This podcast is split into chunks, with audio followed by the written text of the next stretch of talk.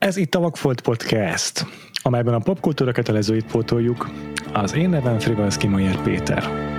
Az én nevem Huszár András.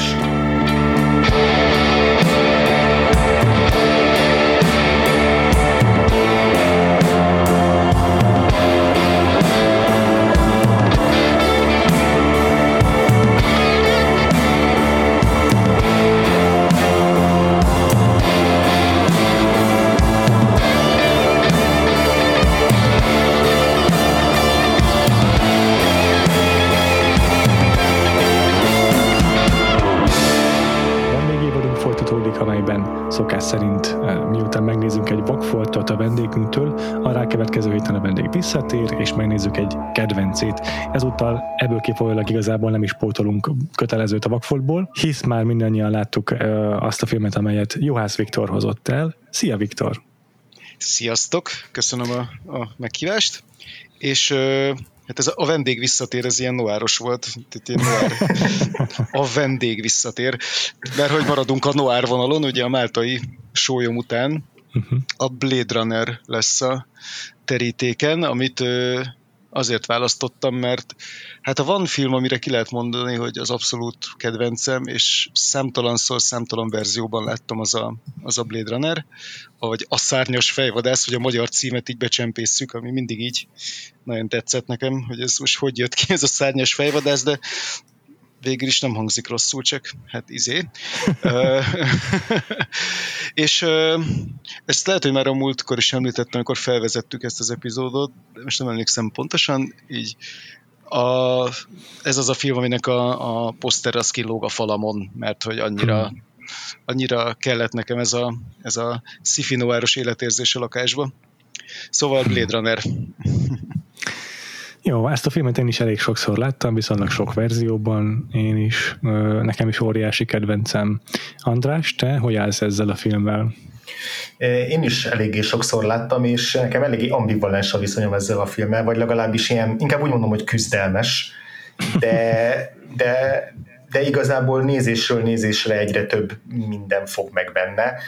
Az első nézés az, az, az egy határozott csalódás volt, arról majd, majd lehet, hogy mesélek kicsit de, de tipikusan az a film, amihez nem csak így a podcast miatt, hanem egyébként is időről időre azért úgy visszatérek, mert, mert, mert azért úgy nem hagy nyugodni, hogy, hogy, hogy az a hatás, amit, amit gyakorol rám, az, az nem tudom, miért, miért, miért érzem hiányosnak, vagy, vagy, vagy mi hiányzik belőle számomra, és ezt úgy, ezt úgy szoktam időnként kutatni de, de egyébként Philip Kédiknek is nagy rajongója vagyok, tehát a, ugye ez a 1968-as Philip Kédik regénynek az adaptációja, ami megjelent aztán magyarul is, ez a álmodnak az a...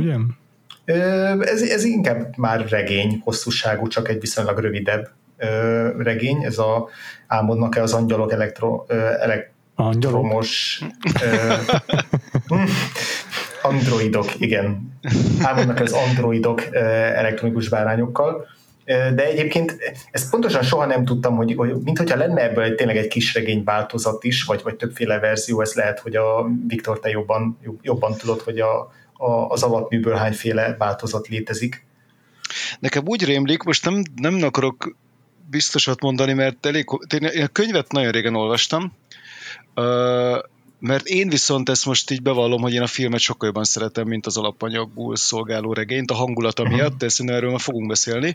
Tehát én, én nagyon szeretem Philip Kédiket, főleg a novelláit egyébként, de ez, ezt a ezt a regényet én már kifejezetten a film után olvastam, és ahhoz képest nyilván elég más, mint a, mint a, a, a film, és egy kicsit ilyen fura volt számomra, mert hogy állandóan azt vadáztam, hogy hát hol hasonlít, de elég sok mindenben nem hasonlít. Én úgy emlékszem, hogy talán magyarul ez eredetileg egy ilyen IPM magazinban jelent meg, és azt hiszem, az tényleg rövidebb de hogy azért, mert kiszedtek belőle, ez még ugye a, a rendszeretes előtt volt, hogy azért, mert kiszedtek belőle részeket, vagy azért, mert volt egy kis, kis regény verziója, azt például nem tudom. Uh-huh. Ezt uh, bűnös módon ennek nem néztem utána, de hogyha ezt mondjuk bármelyik hallgatónk tudja, én nagyon kíváncsi vagyok rá, hogy, hogy több verzió van, mert szerintem már én regényformában olvastam még a Valhalla Páholy kiadásában, ami egyébként nem egy nem egy iszonyú vastag könyv amúgy sem, de szerintem kis regénynél hosszabb. Igen. igen, és aztán az Agave könyvek adta ki igen. később új, új, új kiadásban. Hát utána mm. nézek én is, mert most már érdekel. Igen, közben még az ugye hozzátartozik a filmhez, 1982-es filmről van szó, a rendezője Ridley Scott, aki ekkor már a, az Alien, vagy a nyolcadik utas a halál című filmről volt ismert, és a, a, a regényt azt Hampton Fancher és David Peoples adaptálták, ők írták a forgatókönyvet, és ugye a főszerepben pedig Harrison Ford, aki akkor, ekkor már hatalmas sztár volt a Star Warsnak és a, a, az Indiana Jones, első Indiana Jones filmnek, az elveszett Fridláda fosztogatóinak köszönhetően, de ez nagyon közel van igazából a, a Fridládához egy év választja el a két filmet egymástól. És hát ő játsza Descartes, Rick Descartes mm, Hát ugye a, nem tudom, hát nyomozónak. Egy szád, igen, igen, igen. Használjuk, használjuk, használjuk, a, a magyar terminológiát. Igen. igen, minél, több, minél többször. Igen, a szárnyas fejvadász, ahogy a penge futár. De, de egy olyan, igen, olyan, erre, igen erre, majd, erre majd visszatérhetünk egyébként a penge futára, mert ennek nagyon jó, sztori, jó. sztoria van. Jó, de mindenki. igen, igen, igen. Ő egy, ő egy Blade Runner és ezt most mondhatjuk ilyen tört magyarsággal is. jó, jó. Igen, és mint ilyen az a feladata a távoli jövőben, azaz 2019-ben, hogy, hogy összefogdossa azokat a úgynevezett replikánsokat, amik gyakorlatilag androidok, akik akiket eredetileg azért gyártottak, hogy különböző kényszermunkákat végeztessenek velük, ilyen izé, bányákban, meg, meg telepeken, és aztán több ilyen replikáns megszökik, és megpróbál saját életet élni, úgyhogy közben a, az ő programozójuk az csak néhány évre hitelesíti őket, tehát ezek a replikánsok néhány év után elpusztulnak, és akkor Descartesnak az a feladata, hogy, hogy kiiktassa, azaz a filmen belüli zsargonnal nyugdíjazza ezeket a replikánsokat, és a filmnek a cselekménye, ez a noáros cselekmény, az pont az, hogy kap egy ilyen megbizatást, hogy van itt egy csapat replikáns, akik megszöktek, meggyilkolták a nem tudom, fogvatartóikat, vagy, a, vagy azokat az embereket, akik azon a szállítóhajón voltak, ahol, ahonnan megszöktek, és akkor most Los Angelesben ö, bujkálnak, és, ö, és őket kell megtalálnia és elkapnia. Mm de hát egy, egyébként szerintem a hallgatóinak a túlnyomó többsége látta is már a szárnyas fejvadászt, legalábbis van, van egy ilyen, szerintem nem alaptalan feltételezésem, szóval lehet, hogy nem kell annyira alapos cselekmény összefoglalást tartanunk. Mm. Igen, akiket még azért érdemes kiemelni neveket a film kapcsán. Ridley Scottot mondtad? igen. igen. És az operatőr is szerintem említése érdemes a Jordan Cronenberth megbeszéltünk ennek a filmnek a fényképezéséről mindenképpen, valamint a Harrison Fordon kívül Rutger Hauer, akit amerikaival importáltak a film kedvéért gyakorlatilag. Meg Illetve, hát igen. Igen, mondj csak.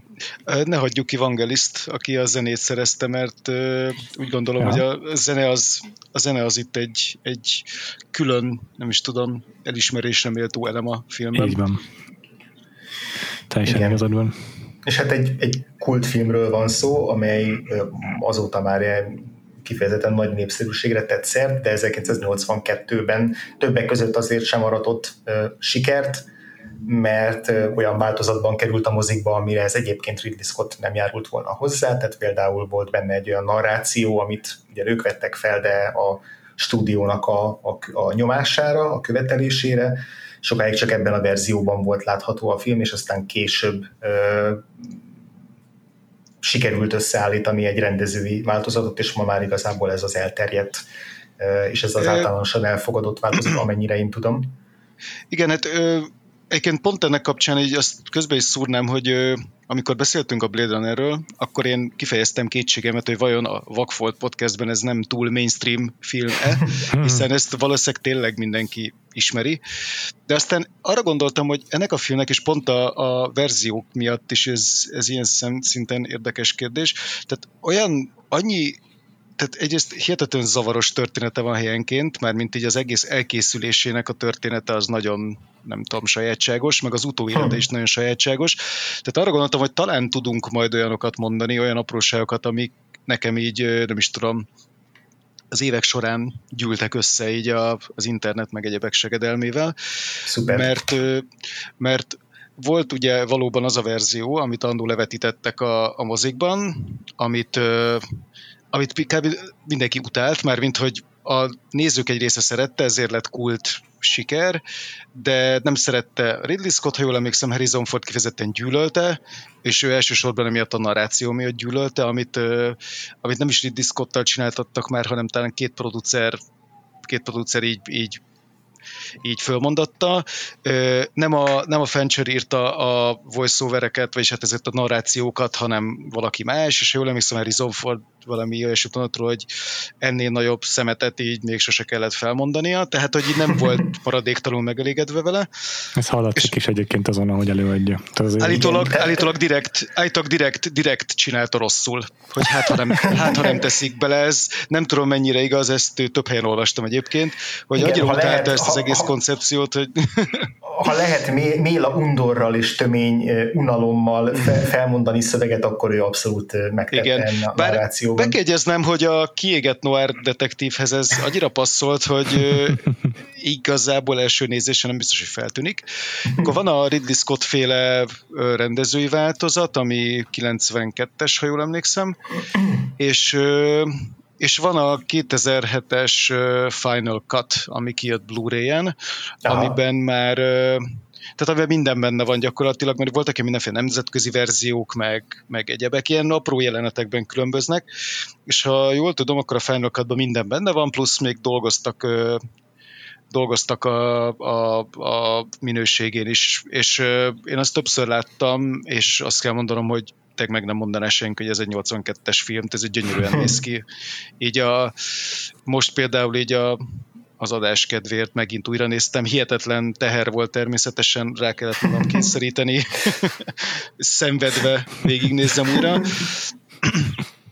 Szerintem nagyon, nagyon, nagyon szép a, a Final Cut, mint olyan, és hát az a, az az ilyen definitív verzió, A, ami, ami tényleg a Ridley Scott féle vízió, a, az, amit ő andó elképzel. Természetesen már a Director's Cut-ban sincsen uh, narráció, azt attól azonnal hmm. megszabadultak, de mint erről beszélni fogunk, más a vége, az eredeti mozis verziónak, más a vége, mint a többinek, kicsit máshol vannak a hangsúlyok, és nagyon érdekes ez, mert én például, én még a mivel öreg vagyok, ezért én a mozis verziót láttam először Magyarországon, de már nyilván nem 82 mert annyira öreg nem vagyok, szerencsére. De valamikor a 80-as években láttam, még általános iskolás koromban, a szülő, vidéki szülővárosomnak a moziában így az unokatesómmal elmentünk megnézni, fogalmam sincs miért, mármint, hogy szerintem, már akkoriban szerintem én már ilyen sci filmekre nagyon rá voltam pörögve, és arra tippelek, hogy láthattam a plakátot, és hogy az, mhm. az azonnal elkapott, Aha. vagy láthattam akkoriban még kiraktak a mozikba fényképeket a filmből, hogy ilyen kis kedvet csináljanak a, a, Igen a, a következő adáshoz. Lehet, hogy azt láttam, meg nem tudom, de az biztos, hogy elmentünk megnézni.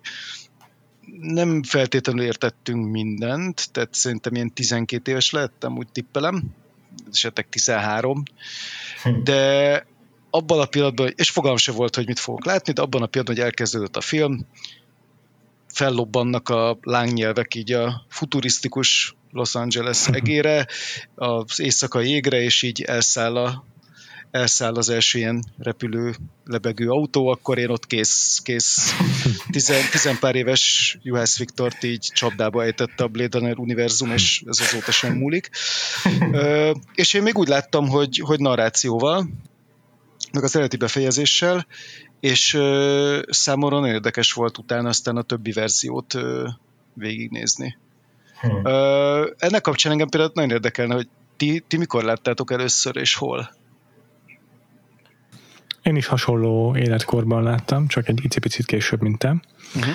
Mm, és egyébként nagyon hasonlóan is éltem meg, hogy azért nem emlékeztem belőle mindenre, vagy nem értettem belőle meg mindent elsőre, az biztos, viszont tehát az egyik legkorábbi olyan filmélményem, amelyre emlékszem, hogy beleégtek a retinámba képek belőle, tehát például az ilyen óriási mozgó uh, digitális plakátok a felhőkarcolók falain, Coca-Cola reklám, meg nem is tudom, mik vannak még benne, az Atari. Atari. Ezek, ezek a képek, igen, meg a repülő kis autók, ezek mind így, így, meg igen, a lángok, amik így felcsapnak a film elején a, a városnak a látképén és hát persze a finálni utolsó kép sorai képkockái a Radger Hauer karakterével, ezek, mm. ezek egy, meg hát a, az unikornisok, ezek azért eléggé beleégtek igen az emlékezetembe, és aztán tehát így is, így is néztem utána újra, hogy úristen, ez mekkora hatást gyakorolt rám annak idején, meg azóta tud, meg is tudtam, hogy ez kultfilm, meg ugye meg is tudtam, hogy van belőle rendezői változat, és akkor, és akkor egyébként emiatt is láttam viszonylag sokszor ezt a filmet én is, hogy,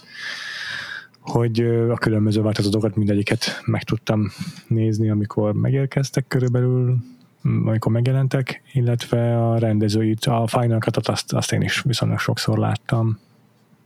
Hmm. Ja, nekem is uh, szinte ilyen kamaszkori élmény lehet. Uh, pontosan emlékszem, hogy hány éves lehettem, de valószínűleg ilyen 14-15 körüli és, és VHS-en láttam először, ilyen nagyon ócska minőségű TK-s VHS-en, tehát hogy nem a, nem a legideálisabb ö, ismerkedés volt a, a filmem, mert hogy így a, nekem az első emlékeim, vagy a legkorábbi emlékeim a film, filmről azok így hasonlóak, mint mondjuk a Clint Eastwoodnak a Nincs bocsánatáról, hogy így, így sötét, koszos, és, és így alig, a, nem, nem is az, hogy alig látok valamit belőle, hanem hogy így, hanem hogy nem tudok mihez kapcsolódni benne, mert annyira, annyira nem tudom, mm, ja, ilyen, ilyen sötét ennek a filmnek a, a, a képi világa. Ez volt szerintem egy ilyen, egy ilyen nagyon primer ö, akadály, így ami, ami, ami miatt kevésbé szerettem így első nézésre, meg, meg igazából fogalmam sincs, hogy akkor milyen elvárásokkal ültem le elé, valószínűleg azt tudtam, hogy Harrison Ford van benne, tudtam azt is, hogy ez, ez egy kultfilm, meg hogy ez egy ilyen komoly agyas sci tehát hogy nem, nem Star Trekre, meg Star Wars-ra számítottam tőle, de hogy ezzel együtt is azért, erről biztos fogunk beszélni, hogy azért még, még ezek között a paraméterek között is azért egy nagyon zavarba ejtő film, és nagyon furcsa és, és szokatlan film a, a szárnyas fejvadász, szóval Szóval nekem először inkább ez az értetlenség, vagy így csalódás volt, hogy, hogy, hogy se a lassú tempójához, se magához a karakterekhez, meg a világhoz nem tudtam annyira kapcsolódni, azzal együtt, hogy mondjuk tényleg a, a vizualitás, még hogyha nem tudom, zavart is az, hogy sötét a, és, és nem látom rendesen, meg ilyen túlszemcsés, meg, meg, meg hasonlók, de hogy, de hogy azzal együtt azért, azért átjöttek belőle pillanatok, meg tehát hogy belém is belém égtek ezek az ilyen klasszikus cyberpunkos izé, ilyen ikonográfiai megoldások, és valószínűleg ez is okozta azt, hogy, hogy nem tettem el ezt a filmet, hogy jó, akkor ezt a filmet sokan imádják, én nem szeretem, ennyi, ezért megmaradunk, megmaradunk így, hanem, hanem, azért, hanem azért izgatott és vissza-visszatértem hozzá. Szerintem akkor is, amikor olvastam a, a regényt, akkor is újra néztem, mm, akkor biztos, hogy már az már egy másik változat volt. Bár emlékszem, amikor én az el, először láttam, akkor már tudtam, hogy itt van ebből valami rendezői változat. Nem emlékszem, mm-hmm. hogy mhm. melyik volt meg a TK-ban, de, de tudtam arról, hogy itt van valami, uh-huh. valami nagyon fontos különbség a kettő között, biztos olvastam valamilyen mozis újságban, vagy magazinban róla.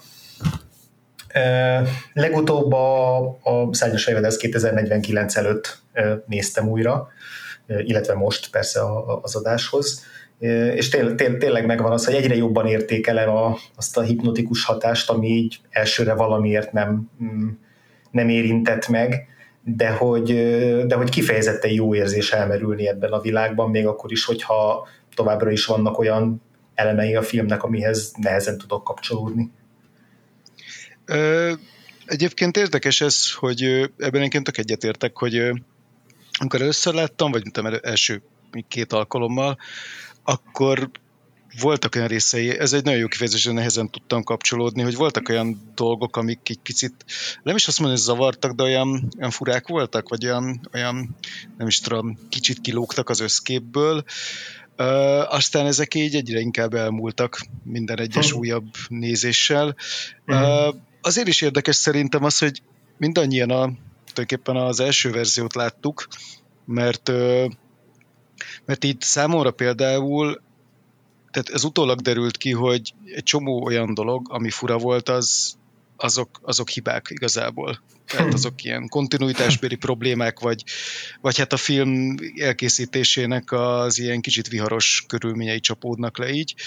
És nagyon érdekes, hogy én amikor elkezdtem egyetemre járni, ez, ez az internet hajnala volt, és én, ott, én az egyetemi gépteremben találkoztam össze az internet nevű csodával, ahol mi még akkor egy viszonylag, hát ez egy ilyen nagyon mai szemmel nagyon kőkori dolog volt, és az egyik első dolgom az volt, hogy elkezdtem az akkor még Alta Vistán, mert ilyen, hogy Google, meg ilyesmi ugye nem volt még, rákerestem a Blade Runnerre, hogy egy csó olyan kérdésem volt, hogy mondom, megnézem, hát ha mások tudják. Azokat itt cipeltem magammal már gyerekkorom óta, amit nem értettem teljesen, és és láss csodát, volt egy Blade Runner faku, ilyen frequently asked questions összeállítva valami, nem is tudom, Usenet-es izé, fórum alapján, tehát, hogy tehát az internet születésekor emberek már, már teorizáltak Blade Runner uh-huh. kapcsán nagyon sok mindent, és azért érdekes ez, mert akkor még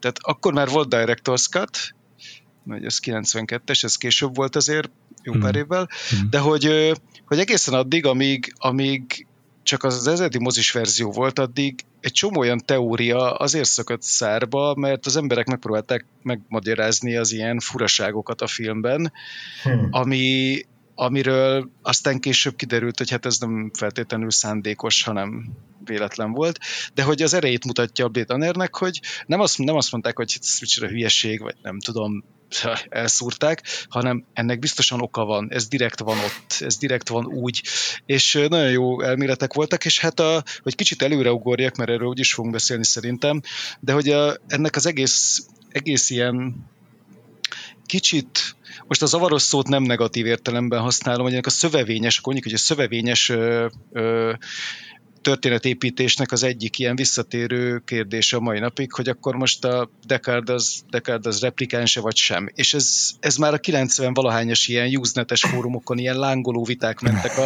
a fakó alapján, és mint ez kiderült, Ridley Scott és Harrison Ford között is egyébként. Tehát, hogy ez nem csak, a, csak ezt akkoriban a rajongók ezt nem tudták. Szóval ö, szerintem nagyon érdekes ilyen szempontból végnézni az evolúcióját ugye a különböző verzióknak, mert, ö, mert azt, amit mi láttunk először, annak van egy ilyen van egy ilyen, ilyen tényleg ilyen noár, noárosan ködös ö, hangulata, ahol bizonyos mm. részek így nem tiszták, de, ne, de akkor még nem tudtuk, hogy ez most direkt van-e így, vagy, vagy hiba. Aztán később néhányról kiderült, hogy hiba, néhányról meg az, hogy direkt van így. Ö, és amit egyébként a Váltai sólyomról szóló adásban már említettünk, ott ugye megbeszéltük a Noárnak a jellegzetességét, és azt kell mondani, hogy Blade Runner ilyen szempontból egyébként hasonlít a Mártai sólyomra, hogy én nem tudom, hogy hogy, hogy vagytok ezzel, de hogy van egy nyomozó főhősünk, ugye egy Blade Runner, és hát ő viszonylag kevés detektív munkát végez ebben a filmben. De... Tényleg. Tehát, hogy úgy vele is úgy történnek a dolgok egy csomószor.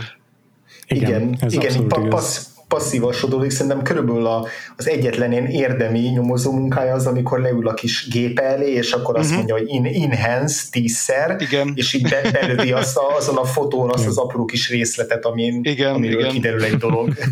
igen. Azért az is egy aprócska nyomozás, legalábbis összeköti a két pontot, amikor eljut abba a bárba, vagy nem tudom mibe, ahol egy táncosnak állt be az egyik skin job. Uh-huh. Tehát a, ott is van egy pici nyomozás, mert eljátsza, hogy egy, egy valami újságíró, vagy nem tudom mit játszik igen. ott. Tehát az is ilyen klasszikus nyomozós igen, igen, igen. És, és ez egyébként nagyon fura is, hogy ott hirtelen felvesz egy ilyen, egy ilyen, ilyen ko- ko- komikus hangot, meg egy komikus, tényleg ilyen nördi, nördi figurát, ez annyira szokatlan az egész filmtől. Igen. igen. A, a Hampton Fancher, aki, aki írta, tehát ő, aki a forgatókönyvíró volt, ő, tehát ő elég sok verziót készített a, a filmhez, de a David Peoples, akit András már említett, ő igazából őt később hozták be, mert uh-huh. ez nagyon, nagyon, tett, nagyon tetszett, ezt több helyen olvastam, hogy túl agyasnak találták a, a, a producerek a, a sztorit, és hogy, hogy az, túl lassúnak és túl agyaskodónak, és akkor behozták a David Peoples-t, hogy akkor egy kicsit így legyen akciósabb az egész. É, igazából nem tudni, hogy pontosan miket írt át, vagyis hát én nem tudom, de könnyen elképzelhető, ezek a, ezek a furaváltások ezek ebből fakadnak, hogy, hogy kiszedtek egy csomó úgynevezett nyomozást. Ja, mert, igen. Mert, meg ha belegondolunk, akkor igazából a maga az egész, tehát hogy kezdődik a film? Úgy kezdődik a film, hogy egy teljesen más szereplő, tehát egy teljesen más Blade Runner-t látunk, aki a film elején kihallgat egy replikáns gyanús embert, uh-huh. Uh, és ugye itt ismerjük meg ezt a Voidkampf tesztet, azt, a, Igen. azt az eszközt, amivel lehet uh, replikánsokat azonosítani, és hát a szegény izé, Blade Runnerünk az rosszul jár, mert a, lebuktatja a replikánst, és replikáns lelövi. És ez már nagyon sok kérdést felvet egyébként, amikor, és ez is pont olyasmi, amiről így szerintem a mai napig mennek ilyen mennek elméletgyártások, sőt a, az utána következő, akkor még hivatalos könyvbéli folytatása, amit K.W. Jeter írt, az ebből egy csomót fel is használ egyébként, amiket ilyen, amik ilyen lyukak a történetben, de ő úgy magyar, ő utólag megmagyarázta őket, hogy ezek direkt vannak. Mert ugye felmerül, hogy hát hogy tudta a replikáns bevinni a pisztolyt a Tyrell Corporation. Ez a Tyrell Corporation főhadiszállásában indul. Mi a fenét akart ott csinálni? Hogy, hogy került oda? Tehát, hogy miért lőtte le? Tehát, hogy egy csomó, csomó olyan kérdés felmerül utólag, ami ott nem merül fel, mert egy nagyon erős kezdőjelenet az egész egyébként. De... Igen, és a, az, az egész filmnek van egy ilyen álomszerű logikája, ami mint hogyha igen, azt követelné igen. meg, hogy te ne nagyon kérdőjelez meg ezeket az ilyen igen, nagyon gyakorlati pontosan. dolgokat, hanem, hanem tényleg olyan, mint hogyha mindannyian egy, ugye a Dekárdal együtt egy ilyen fura álomban lennénk, aminek megvan a sajátos logikája. De a Tyrell Corporation az biztos, hogy a világ legrosszabban nőrzött multinacionális cégének a, a épülete, mert a, azért, a, a Radger Hauer karaktere is elég simán be tudod jutni igazából. Igen, hát föl, fölmennek a... Hát ő legalább tesz valamit az ügy érdekében, mert magával, magával viszi azt a szemét, aki, ja. aki bejuttathatja. De pont ezért érdekes, hogy nem is az, hogy Leon hogy jutott be, mert oké, okay, tehát hogy igazából ez, ez egy tök jó backstory, tehát nagyon jó háttértörténet kijöhet ebből, mm. de mit akartott? Ez igazából azon kívül, hogy hogy találkozni akarnak a teremtőjükkel a replikánsok, és még a Rutger Hauer karaktere Roy Betty szeretne tovább élni, vagy kérdései vannak, ez teljesen jó, de akkor Leon egész pontosan mit is csinált ott? Tehát, hogy azt lehet tudni, hogy valamilyen ö, tehát valamilyen ilyen nagyon ö, alacsony szintű be, munkát be, be, végez. dolgozni. Uh-huh. Igen, tehát, hogy, hogy valami takarítószerű ö, posztban van, de ő eredetileg egy harci modell, szóval felvet kérdéseket, de ez akkor én nem, tehát menet közben nem kérdőjeleztem meg én sem, csak úgy olyan furán zavaró volt ez, hogy, hogy, hogy igen, maradtak ilyen, ez az álomszerű logika, ez egy nagyon jó, nagyon jó kifejezés, és és Isten igazából ezek úgy megmaradnak, mert van benne több ilyen egyébként így egész végig. A, olyannyira, hogy aztán a, a, a, az a folytatás, amit aztán a Blade Runner 2049 semmisített, az, az pont ezekre épül, és meg is Aha. tekeri őket. Egyébként ezek megjelentek magyarul is még a 90-es években. Több rész, több, tehát több folytatás is volt. Én, én még csak az elsőt olvastam, Ebben voltak nagyon érdekes ötletek, de majd erről később. Szóval a Blade Runner ilyen szempontból szerintem hasonlít a, a, a Máltai sólyomra abban, hmm. hogy nem feltétlenül a, nem is tudom, Poárónak a, a kis szürke agysejtjei működtetik Igen. ezt a rejtvényfejtést, hanem kicsit ilyen, Igen. ilyen a dramaturgia és a hangulat. Meg a, e, igen, az elég sok olyan szituáció van a filmben, ahol így gyakorlatilag a cselekménybe belebotlik egy újabb replikáns, és így nem kell külön kinyomozni, hogy hol van, mert igen. ott van, megjelenik. De azért Pontosan. így belejátszik a, e, tehát a, az ügy megoldásában, a Máltai sólyomban és ebben a filmben is rengeteg ö, szerepe van a nyomozó macsóságának. Igen. Hogy önmagában csak a karizmája, meg a, a, az, hogy el, ahogyan előadja, vagy eladja magát, az, az előre lendít igazából a bizonyos szituációkban. Egyébként szerintem Dekard érdekes, tehát hogy szerintem Dekard karaktere nagyon noáros abból a szempontból, hogy főleg egyébként, amikor a, a, a narráció még benne volt a filmben, és most már tudom, hogy a, a, a Harrison Ford direkt próbált minél, fa, minél inkább fahangon beszélni és elrontani, de hogy valahogy pont ez a fajta ilyen flagma narráció, ez valahogy ezért a noir történeteknek a, az egyik ilyen, ja. tudom, trademark eleme, tehát ja. akkor ez így nem tűnt föl, de az is biztos, hogy egészen más tehát egészen más dimenziót ad a történetnek, tehát valahol például, erre majd napig emlékszem, hogy hivatkozik a feleségére például. Tehát, hmm. és ugye az, hogy most Deckard replikánse vagy sem, az nyilván így, így a narráció nélkül sokkal erősebb. Jó, hogyha replikáns, akkor is lehetnek hamis emlékei, vagy hát csak azok hmm. lehetnek, de, de hogy sokkal, sokkal erősebb ez az elmélet, hogyha nincsen narráció. Igen, értem. Meg szerintem érdekes az is, hogy, hogy múlt héten átbeszéltük elég részletesen azt, hogy, vagy így, így közösen összegyűjtöttük azokat a stílusjegyeket, amik így a noárnak a, a sajátosságai, vagy, vagy amiket úgy megkövetel magának, és aztán azt is megbeszéltük, hogy a Máltai Sólyom film az ezeket mennyiben teremti, meg mennyire használja. És hogy nekem van egy olyan érzésem, hogy a Blade Runnernél, hogy a, az alapsztorihoz, a premisszához, meg a világhoz a, a Ridley Scott, meg a Hampton Fancher így azért vastagon felhasználta ezeket a, a noás stílusjegyeket, de hogy egy idő után meg így igazából elengedik ezeket, és sokkal fontosabbá válik számukra a, a, a filozófiai rétege, vagy az ilyen egzisztenciális rétege a, a, a cselekménynek, meg a történetnek.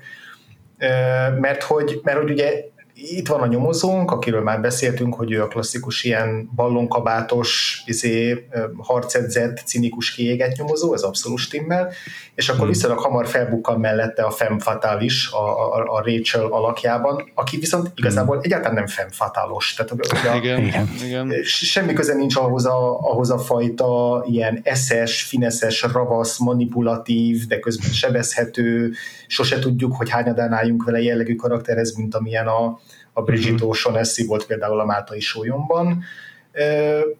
Olyan, mintha ugyanazt a szerepkört töltené be, de mintha vagy nem töltötték volna ki azokkal a sajátosságokkal, vagy nem is akarták volna kitölteni, hanem szóval ezzel mindig elgondolkozom, hogy vajon mennyire volt tudatos az, hogy ilyen üresen hagyták ezeket a, ezeket a noir paneleket, mert hogy a, maga a film is azért alapvetően arról szól, hogy, ugye ezek a, ezek a figurák, ezek a replikánsok mennyire emberiek, az emberek mennyire emberiek, és hogy ki mennyire üresedett ki, szóval, hogy vajon ezért szándékosan hagyták üresen ezeket a toposzokat, vagy, vagy igazából csak nem nagyon foglalkoztak azzal, hogy jó, a noir az egy ilyen körítésnek jó lesz, de igazából nem az a fontos.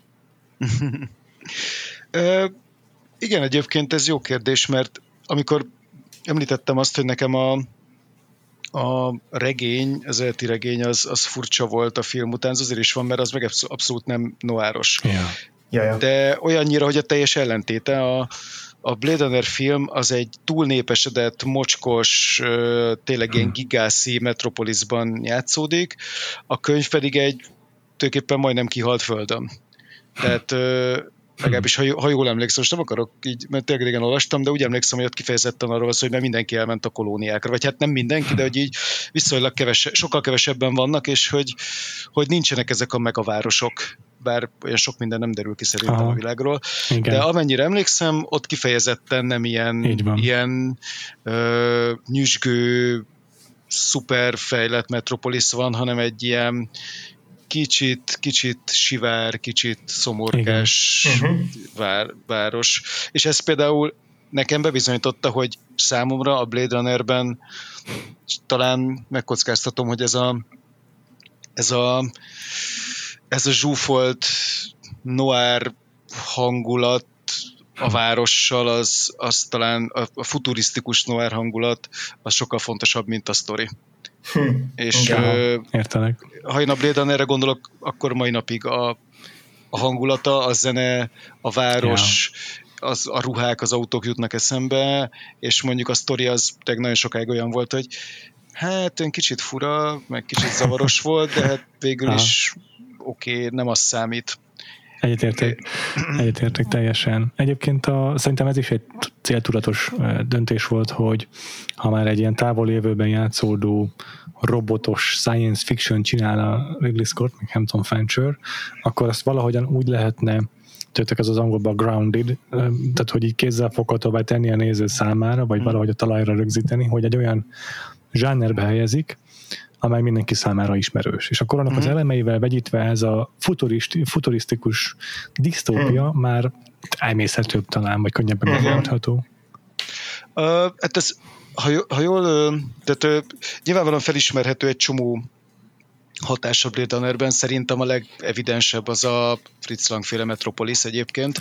Uh-huh. A, a maga a poszter is, ami, amit már emlegettem, az, a, az tehát van ez az, ez az iszonyú ikonikus snitt, amikor a rendőrségi spinner, ez a, ez a lebegő jármű, így leszáll a, a rendőrség tetejére, és így fölülről látjuk, hogy ereszkedik lefelé, és ott van ez a gigász ilyen henger alakú mega épület, így körülötte az egyéb gigafelhőkarcolókkal, és ez teljesen, teljesen Metropolis hangulatú és és ez is minden, elképesztő igen. azért, nem? Tehát, hogy itt van a Blade Runner, eleve, most egy 80 éves filmről beszéltünk a Máltai Sólyom kapcsán, igen.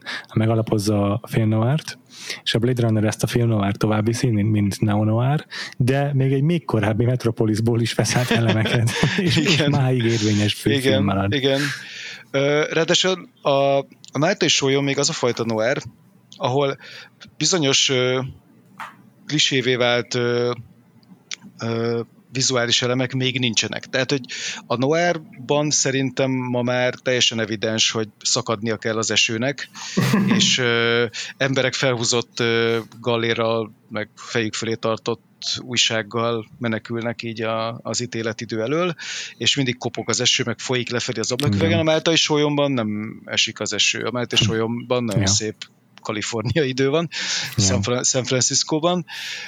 Tehát én úgy gondolom, hogy közben azért beépült egy csomó olyan noir elem a, a filmekben, amit Igen. már aztán felhasznál a, a Blade Runner, például az esőt, a mocskos nagyvárost, a fényeket, ezt a nagyon kontrasztos sötétség, világosság, fényárnyék hatásokat, Meg ezt ilyen mesterien, és, és a zenét, igen. Fontos. igen. Az egyébként egy, ez lehet, hogy rosszul tudom, hogyha valaki ebben képzettebb, akkor majd javítson ki a hallgatóink közül, de én úgy tudom, hogy eh, most, most, most így, ha valakit megkérdezed az utcán a filmnoáról, meg a zenéről, akkor valószínűleg azt fogja mondani, hogy szaxofon. és ha jól tudom, akkor igazából a filmnoárnak sose volt hangszere a szaxofon, mindig is trombita volt, mármint azokban, ahol volt zene, mert a, például a Mátai Solyomban nem volt, de mondjuk a kínai negyedben igen. Uh-huh és pont Vangelisnek a zenéje ebben a filmben hozta be a noárba a szaxofont, amennyire én tudom. Simán lehet, mert ez érdekes, nagyon jellegzetes. Igen. Meg a 80-as éveknek e- ebben a, a hasonlóan kontrasztos akciófilmes, krimis vagy akár body comedy világában azért tényleg a szakszofon az már így, így gyakorlatilag izé, el, elkerülhetetlen volt. Tehát, hogy már, már akkor felillegezhettél, hogyha nem jelenik meg konkrétan a szakszofonos valamelyik snitben, mert az is elég, elég gyakran előfordul, vagy a főszereplő szakszofonozik, vagy valaki a háttérben, de hogy uh-huh. igen, ezt a 80-as éveknek ezt a jellegzetes ilyen füstös, félhomályos redőnyön keresztül ilyen fényözönnel beszü, beszüremkedő vizualitását, de ez szerintem tényleg mindannyiunk fejében azonnal megszólal valamilyen szakszofon szóló. Igen. A, egyébként az biztos, hogy maga ez a, ez a az iszonyúan industrializált nagyváros, az, az hát az abszolút szándékos volt, tehát az, az már megvolt. A Ridley Scott kifejezetten ezzel a vízióval érkezett, és Angliában valahol olvastam ezt a sztorit, hogy Angliában utazott, és így, így valami iparváros így fel, felsejlett így a, a látóhatáron, és ez neki nagyon, nagyon beégett, meg, meg, meg talán Hongkong volt még neki egy ilyen inspiráló tényező. Tehát az biztos, hogy, hogy bármilyen is volt a Philip K. Dick regénynek a, a, a világa. Ridley Scottnak volt egy nagyon markáns elképzelés arról, hogy ő mit szeretne, mit szeretne látni, és ez a mai napig működik. Aha. Ez is érdekes, most egy kicsit beszéltünk is Ridley Scottról, ha már szóba hoztad, hogy főleg ebben a korai szakaszában a karrierjének ő mennyire vizuális rendező volt. Uh-huh. Ez az Alien is baromira tetten hogy azért elsősorban tényleg a diszletekben gondolkodott, meg a, meg a, meg a látványos képekben. És mindig is, mint hogyha egy, egy, egy díszlettervező veszett volna el benne. Uh-huh. Hát az Alienhez hasonlóan itt is megépítették a díszleteket, és szerintem a mai napig ezért annyira időtálló ez a film, mert több mint kilenc hónapig készültek a díszletek, tehát mindent megépítettek, kifestettek, Aha. döbbenetes munka volt benne, és ez látszik egyszerűen olyan, mintha ott, ott lennénk mai Igen. napig. És uh, tényleg most, hogy újra néztem így, hiába tudok egy csomó mindent arra, hogy hogy készült, vagy nem tudom, állandóan éjszaka filmeztek, meg esett a, a műeső, meg mindenki teljesen készen volt már ettől, de hogy, de hogy ez egyáltalán nem érződik a filmen, hogy ez egy, egy stúdió izé, hátsó részében beklottján felépített izé, ja, díszlet ja, lenne. Ja. Teljesen ja. valószerűnek tűnik az egész. Igen. Képzeljétek, én, én, én, láttam élőben a, a Tyrell, vagy Tyrell vállalatnak az épületének az eredeti makettjét, Wow. wow. Mert izé, wow. amikor New Yorkban voltam, akkor ott a, a Museum of Moving Images, vagy Moving Image, uh-huh. tehát a mozgókép uh-huh. múzeumban, ott ki van állítva az a, az, az a makett, és hát egészen lenyűgöző látni így. Fú, hát most nagyon irigy vagyok rád. magát, a, magát a, a mérete is, tehát hogy nem egy ilyen kis picike kis makett, hanem azért tényleg az mhm. ott. Az ott... nagy, én fotón láttam a, igen, az igen. épít díszlettervezővel mellette, és hihetetlen. Igen, vagy. igen, tehát így már, már önmagában lenyűgöző, és hogy, és hogy mellette az a fajta részletgazdagság, amivel tényleg az összes kis fénypontot, meg mindent, minden kis a, a, nem tudom, liftnek a, a kis fokait, tényleg mindent ilyen isztosan aprólékosan kidolgoztak rajta, tényleg el lehet ott gyönyörködni benne perceken keresztül. Hát én is szerintem percekig gyönyörködnék benne, vagy még tovább. De forgattak rendes helyszíneken is, úgyhogy most egy picit belemennék a kedvenc triviámba a filmből, ha nem bányátok. Hajrá! Mert hogy tényleg a rendes épületekben, létező épületekben is forgattak rengeteg mindent, és a, az egyik legismertebb forgatási helyszíne, sőt a legismertebb forgatási helyszíne a Blade Runnernek az a Bradbury Building. Erről tudtok? Igen, igen, igen. Ah, akkor te képbe vagy. Én képbe voltam ezzel kapcsolatban. Aha. Volt egy nagyon jó epizódja a 99% Invisible podcastnak, abban, abban hallottam erről először én egyébként. Hm.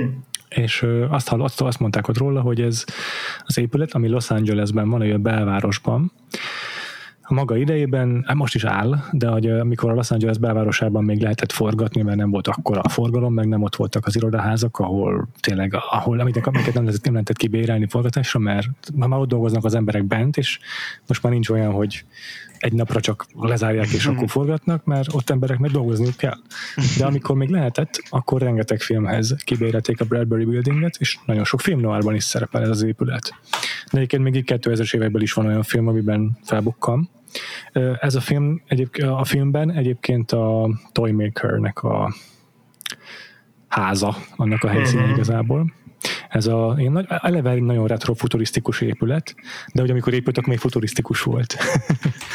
Ugyanis ezt az 1800-as évek végén építették, és az a sztoria, hogy az, alkot, az építője, a megtervezője, vagy megrendelője pontosabban, egy Louis Bradbury nevű hát azt hiszem aranyásó vagy aranybánya tulajdonos, nem tudom pontosan, és ő nagyon nehezen talált egy megfelelő építészt az épülethez, és aki, el, aki, aki először mm, elvállalta, nem, az ő tervei nem tetszettek neki, és akkor egy az ő egyik ilyen segédjét kérte meg, hogy épp tervezze meg neki az épületet, de az olyas valaki volt, aki nem volt egyébként építészmérnök. Úgyhogy így kb. gyorsan kitanulta a szakmát, és csinált neki egy épülettervet, és azt is úgy, hogy így ö, olvasott valami sztorit, egy nem is tudom milyen történetet, egy, egy, egy jövőben játszó történetet, a távol jövőből mm, a 21. század hajnaláról, hajnalából, és, és, és abban volt leírva egy épület hosszasan a történetben. És akkor az az épület, amit ott leírtak, az egyébként azt hiszem, hogy ott a sztori szerint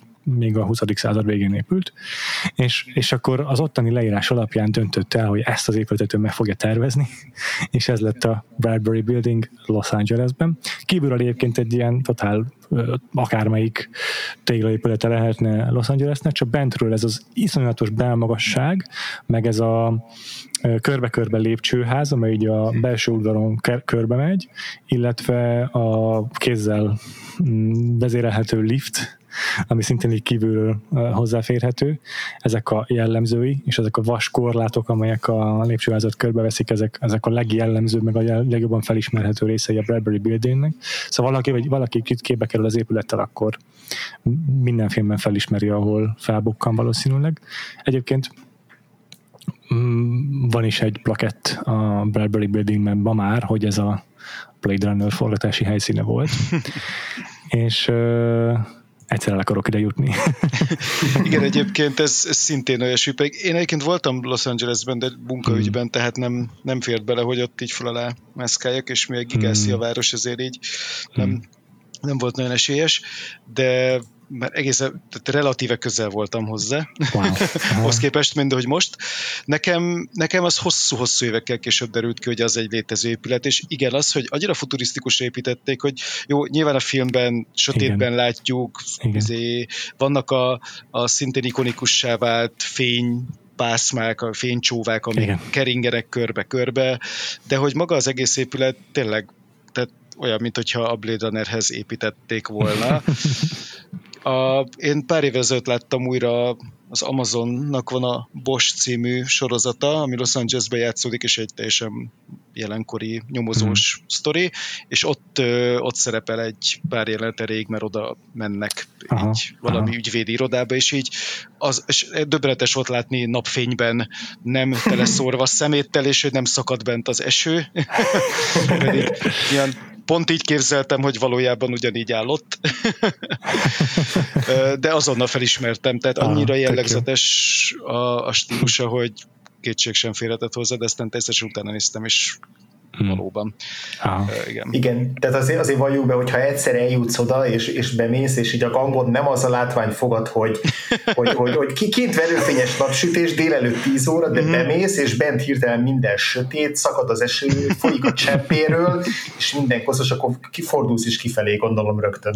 Pontosan így szitkozódva, igen. Ez, ez egyébként az, ami a Blade Runnernek szerintem a mai napig az egyik legnagyobb erénye, hogy, hogy ezek a helyszínek és ezek a jelenetek szerintem egyszerűen Igen. én azt is el tudnám nézegetni, ha csak lenne egy olyan film, ami körbe megy a városon, és nem történik semmi. Csak így rep- repkedünk, repkedünk fel alá. Um, Szerintem a történet, történetet, bár azt hogy tisztáztuk, hogy valószínűleg ezt a legtöbben már ismerik, szerintem annyit érdemes róla elmondani, hogy, hogy alapvetően ezt a, a noir, tehát a noir klisét hozza, tehát itt is ugye nem különösebben komplikálják túl.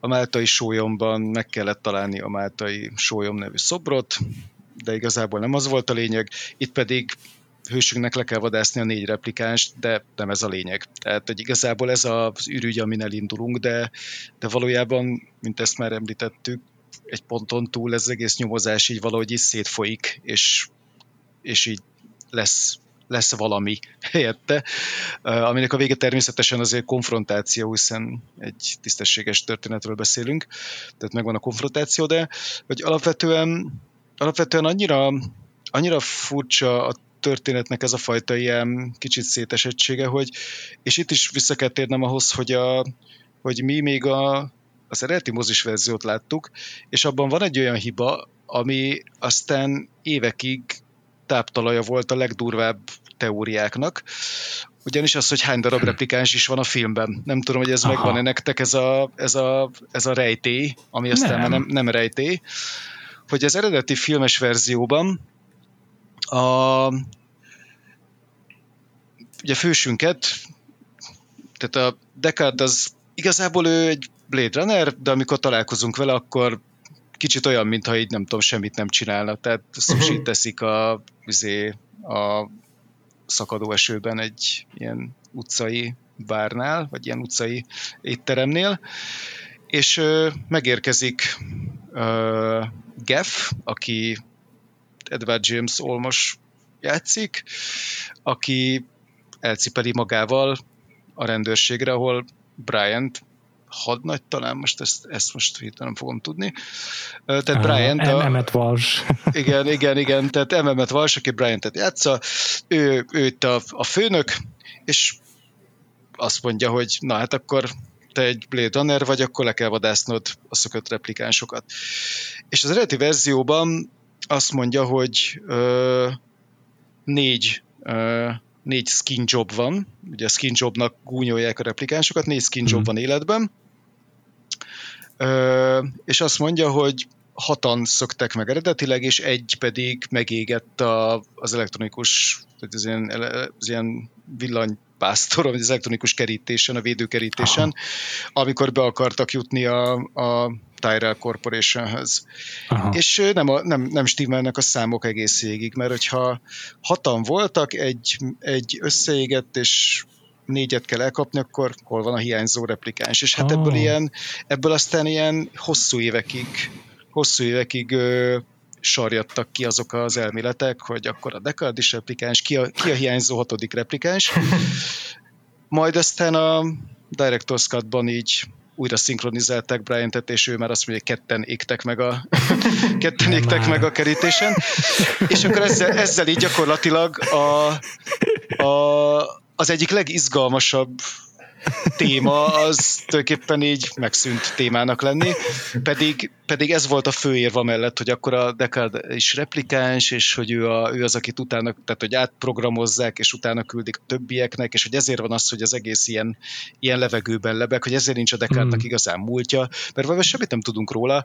Van, a, van egy lakása, a lakásában vannak ilyen nagyon rég fényképek, amik egyébként nagyon furák, így most sokat szól néző, és annyira fura az a jelenet, hogy ilyen, ilyen fekete-fehér, ilyen, ilyen dagerotípia-szerű fényképek vannak 2017-ben a zongoráján, és hogy, és hogy bár az eredeti narrációban ugye emlegeti a feleségét, de hogy semmi jel nem utal arra, hogy ő neki lenne bárkie.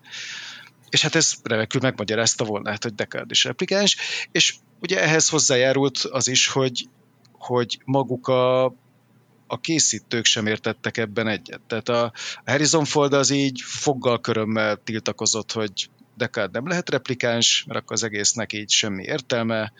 A Rutger Hauer az, az én még olvastam is a 90-es években interjútól, teljesen ostobaságnak nevezte ezt, hogy izé, megölni a filmet, hogy nem az ember és a gép párharca, hanem két gép párharca.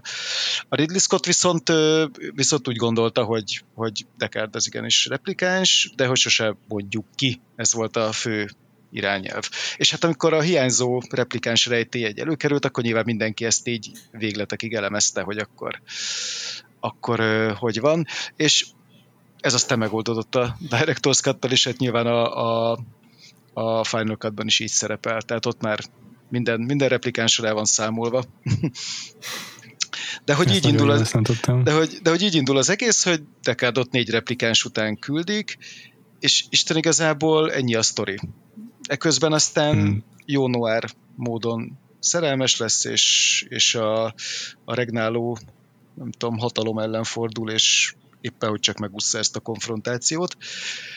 De ez is furcsa egy kicsit egyébként, mert nem tudom, hogy ti hogy vagytok vele. A történet során ugye Deckard megismeri Rachel-t, Rachel a Tyrell Corporation-nél van, és azért küldik oda Deckardot, hogy, hogy, hogy tesztelje le. Van, egy, van egy replikáns a, Tyrell Corporation-nél, és hát akkor így, ez is egy kicsit ilyen erőltetett, hogy most pontosan akkor miért is megy ő oda, tehát, hogy van egy, van valami mondva csináltok, hogy ott akkor tesztelje le ezt a replikánst, és hát kiderül, hogy Rachel sem tudja, hogy ő replikáns, yeah. ráadásul valami újabb fajta modell, mert ilyen hosszú-hosszú órákig tart, meg nem tudom, száz, száz kérdés a Voidcount teszten, mire ki lehet deríteni, Ö, és hát ők így ismerkednek meg. És aztán ebből lesz egy ilyen románc, ami, ami egy nagyon furcsa románc egyébként, mert mert Deckard ez, Deckard ez egy ilyen... Hát egyrészt megvan a klasszikus jelenet, ahol a, a rommávert főhőst így aki ott így a viszkis üveget egyszerre használja külső és belső fertőtlenítésre. Azt a, a, a femme fatale így tehát ott van vele, miközben ápolja magát, Igen. és aztán ott szövődik egy ilyen romantikus jelenet, ami szerintem egyébként egyáltalán nem romantikus, tehát ezt akartam iszonyú hosszú rávezetővel elérni, hogy azért lehet, ahol Deckard és Rachel összejönnek, az csak szerintem egyáltalán nem romantikus, vagy, vagy szerintetek sem. Tehát ez egy ilyen egészen durva jelenet. Igen. Nagyon jó kérdés, és nekem minden nézéskor egy kicsit más uh-huh. az a megértésem azzal kapcsolatban, máshogy látom, máshogy élem meg. De kíváncsi hogy András mit gondol róla, aztán elmondom, mire gondolok ez alatt. Kíváncsi leszek erre nagyon. Igen, az egy szerintem egy neurologikus pontja ennek a filmnek, legalábbis uh-huh. tudom, Letterboxdon nézegettem csak ilyen uh-huh. picit lapozgattam így a, így a review-kat, vagy a véleményeket, és így elég sok helyen kiemelték, hogy nem tudom, ötcsillagos lenne a film, hogyha nem lenne benne ez a uh-huh. ilyen szex, sexual assault jelenet, tehát uh-huh. gyakorlatilag egy ilyen kvázi erőszak, vagy legalábbis egy erősen Igen. rákényszerítő jelenet. Úgyhogy már eleve, eleve így ültem le most az újranézésre, mert nem emlékeztem pontosan, hogy, hogy benne, lesz abba, benne lesz a filmben ez a jelenet és nekem most van egy, el, egy elméletem, amiben belepasszol az, hogy miért ennyire, ennyire furcsa az a mhm. jelenet, és ami nagyon erősen kötődik ahhoz is, hogy ez az egész kérdéshez, hogy akkor most a, a Descartes az, az replikánse vagy embere, és hogy mit akar ezzel az egésszel kezdeni Scott, úgyhogy majd azt szívesen elmondom ezt az elméletet, csak arra is kíváncsi mm-hmm. hogy Péter, neked mi az elméleted, úgyhogy nem tudom, hogy hogyan, nagyon-nagyon mi, mi, mi, mi, mi, legyen a sorrend. Elmondom, amit én gondolok, de nekem nem is Jó. ilyen komplet elméletem van, úgyhogy lehet, hogy te majd ki tudod egészíteni. Nekem annyi, hogy külön meg, tehát igen, egy időben ez egy külön körbe is ment ez a jelenet a neten, az biztos, vagy legalábbis emlékszem, hogy talán egy videó eszé részeként meg, meg lehetett nézni, ahol kb. erről volt szó, hogy a, a maszkulinitás az sokszor egy, egyenlő azzal, hogy, hogy, hogy bántalmazó férfi egy-egy filmben, és, és akkor ebben a kontextusban volt ez a jelenet, és ha külön megnézed, akkor tényleg arról van szó, hogy bántalmazza a Rachel-t a Deckard. Mm, viszont szerintem a film kontextusában azért kicsit más értelmet nyer. Főleg így az újranézéskor számomra legalábbis nyert egyfajta értelmet. Ez pedig az, hogy hát szerintem ez azért ez a fajta ilyen durva férfi azért beleillik a noárba. Tehát ez a, ez a, az alakítás a Harrison Fordtól, meg ez a uh-huh. Deckard karakter azért elég erőteljesen merít Humphrey Bogarttól. Gyakorlatilag a Harrison Ford ebben a két évben az Indiana jones együtt egy komplet karriert köszönhet az African Queen-nek, és, a, és azt gondolom, hogy azért ez, ez, ez ennek van némi előzménye a, a, a filmtörténetben, úgyhogy lehet azt mondani, hogy hogy ez a zsáner szerves része, de még nyilván ettől még lehet valami problematikus, hogy egy zsánernek már száz éve része. Viszont azt gondolom, hogy, hogy az, azzal együtt, hogy van egy karakter, aki egy egy, egy arhetipus egy zsánerből, azzal együtt ez a jelenet arról szól, hogy Rachel itt tudja meg, vagy nem sokkal ezelőtt tudja meg, hogy ő nem is igazi ember, és amikor rájön, hogy vannak érzései Deckard iránt, akkor azokat egyből elkezd, az egyből, egyből bezárja, egyből elzárkózik, hiszen ő nem ember, és nem szabad neki érzelmeket éreznie mások iránt. És a Deckard, hát a maga durva noir nyomozó módján rá, rá vezeti, vagy rá ö, ö, hmm, hogy fogalmazzam meg, mi a lényegenek, hogy, hogy a, a lényeg az, hogy ö, a Rachel számára megmutatja, hogy igenis lehetnek érzései, igenis vonzódhat egy humán iránt, és, és ezt nem maga durva módján teszi meg. De azt éri el vele, hogy a Rachel képes lesz kifejezni az érzéseit, az érzelmeit, valódi érzelmeit, és ettől egy újabb lépéssel közelebb kerül a valódi emberi élet, tapasztaláshoz. Uh-huh. Csak nem feltétlenül itt nem a, a, azon van a hangsúly, hogy most a, mert hogyha ezt most csak úgy nézem, hogy kontextusából kiragadva, akkor ebben a jelenetben a, a, Deckard magáévá teszi a Rachel-t, és izé rá erőszakolja magát, hogy csókolja meg. De hogyha így, ezzel a kontextussal együtt értelmezem, akkor az, amikor kikényszeríti, hogy csokoljon vissza, akkor azzal azt, azt hozza elő, kényszeríti ki a Rachelből, hogy válj emberré, vagy hogy mutasd meg, hogy te is tudsz emberi lenni. Tehát ez az én uh-huh. nézőpontom, és emiatt tudom elnézni ennek a játéknak a durvaságát. Hm. És András? tökre tetszik egyébként ez, a, ez, a, ez az elmélet, és, és azt, azt, azt, azt különösen osztom, hogy, hogy tényleg megvan az előképe ennek a fajta ilyen durva nyomozó figurának, és a, ami már ugye erősen antihős felé vezeti a, a karaktert, és itt is volt azt hiszem ellentét a Harrison Ford meg a Ridley Scott között, hogy, hogy mennyire akarták Rick Deckardot ilyen fényes páncélú lovagnak, vagy, vagy, vagy, vagy antihősnek ábrázolni, tehát azt hiszem Harrison Ford most kifejezetten olyan, olyan szerepet keresett magának, amivel el tud szakadni a Indiana Jones és Han Solo féle sármos vagány hős karaktert, és valószínűleg ő, ő, ő inkább nyomatta volna azt, hogy legyen egy ilyen sötétebb figura a, a Rick Deckard. Mm, az én elméletem, vagy hát nem is elmélet, csak inkább most egy ilyen megfigyelés, vagy, egy, vagy ami most a mostani nézésnél nekem a leghatásosabb volt a filmben, az az, hogy a, a Rick Deckard hogyan reagál azokra a replikásokra, akikkel találkozik a filmben. Ugye gyakorlatilag egy kvázi egyesével összefut majdnem mindegyik replikással, és, és ahogy így levadásza őket. És, és nagyon, nagyon érdekes reakciói vannak. Nekem így a, az egyik az pont ez a reakció ugye a, a, a Rachel felé, hogy ugye ébred benne egy vonzalom, de itt, itt, itt közben ennyire, ennyire durva lesz. A, a másik pedig a, a Zora, akit ugye a, a kígyós táncos nő, akit, uh-huh. akit először talál meg, és aztán végigüldöz, és aztán lő egy ilyen szerintem horrorisztikus és tragikus jelenetben és hogy amikor ott megáll a nőnek a holteste fölött, akkor egy ilyen teljes elszörnyedés van az arcán, amit nehéz megfejteni, hogy ő most attól szörnyed el, hogy mit követett el, hogy lelőtte ezt a replikást, hogy itt hirtelen meghasonlik magával, hogy nem csak gépeket, vagy nem csak mesterséges nem tudom, intelligenciákat lövöldöz le, hanem itt, itt valamit felébreszt benne.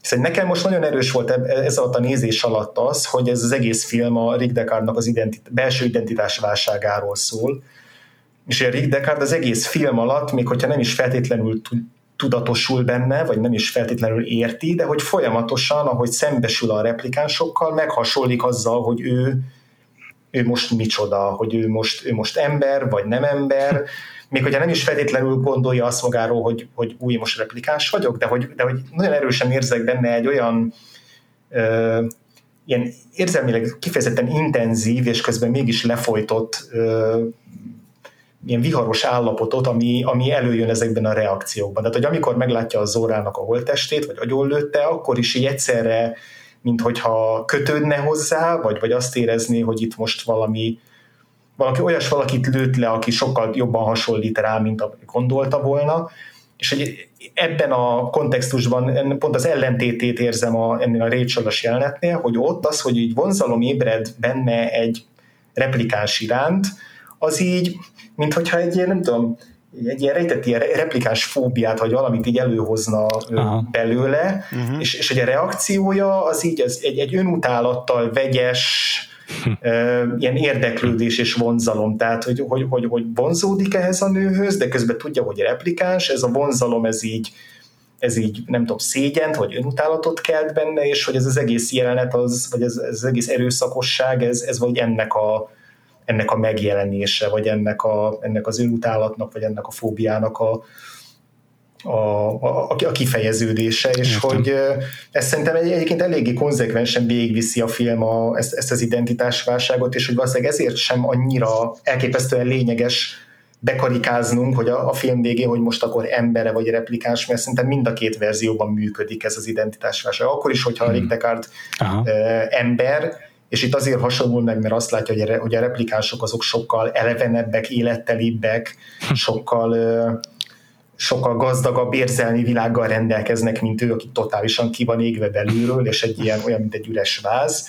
Meg akkor is működik, hogyha ő replikáns, és azt érzi magába, hogy ő vele valami nem stimmel, és, és itt most szembesül azokkal, akikhez jobban hasonlít, mint amennyire ezt bevallaná magának. Szóval nekem, nekem egy ilyen, egy ilyen nagyon erő, erős értelmezési keretem mm. jött, ami, ami megmagyarázza azt is, hogy a Harrison Ford is miért játsza ilyen, ilyen nagyon lefolytott érzelmekkel, meg ilyen nagyon kiüresedve ezt Aha. a karaktert, azon túlmenően, hogy noir nyomozó az általában ki van égve.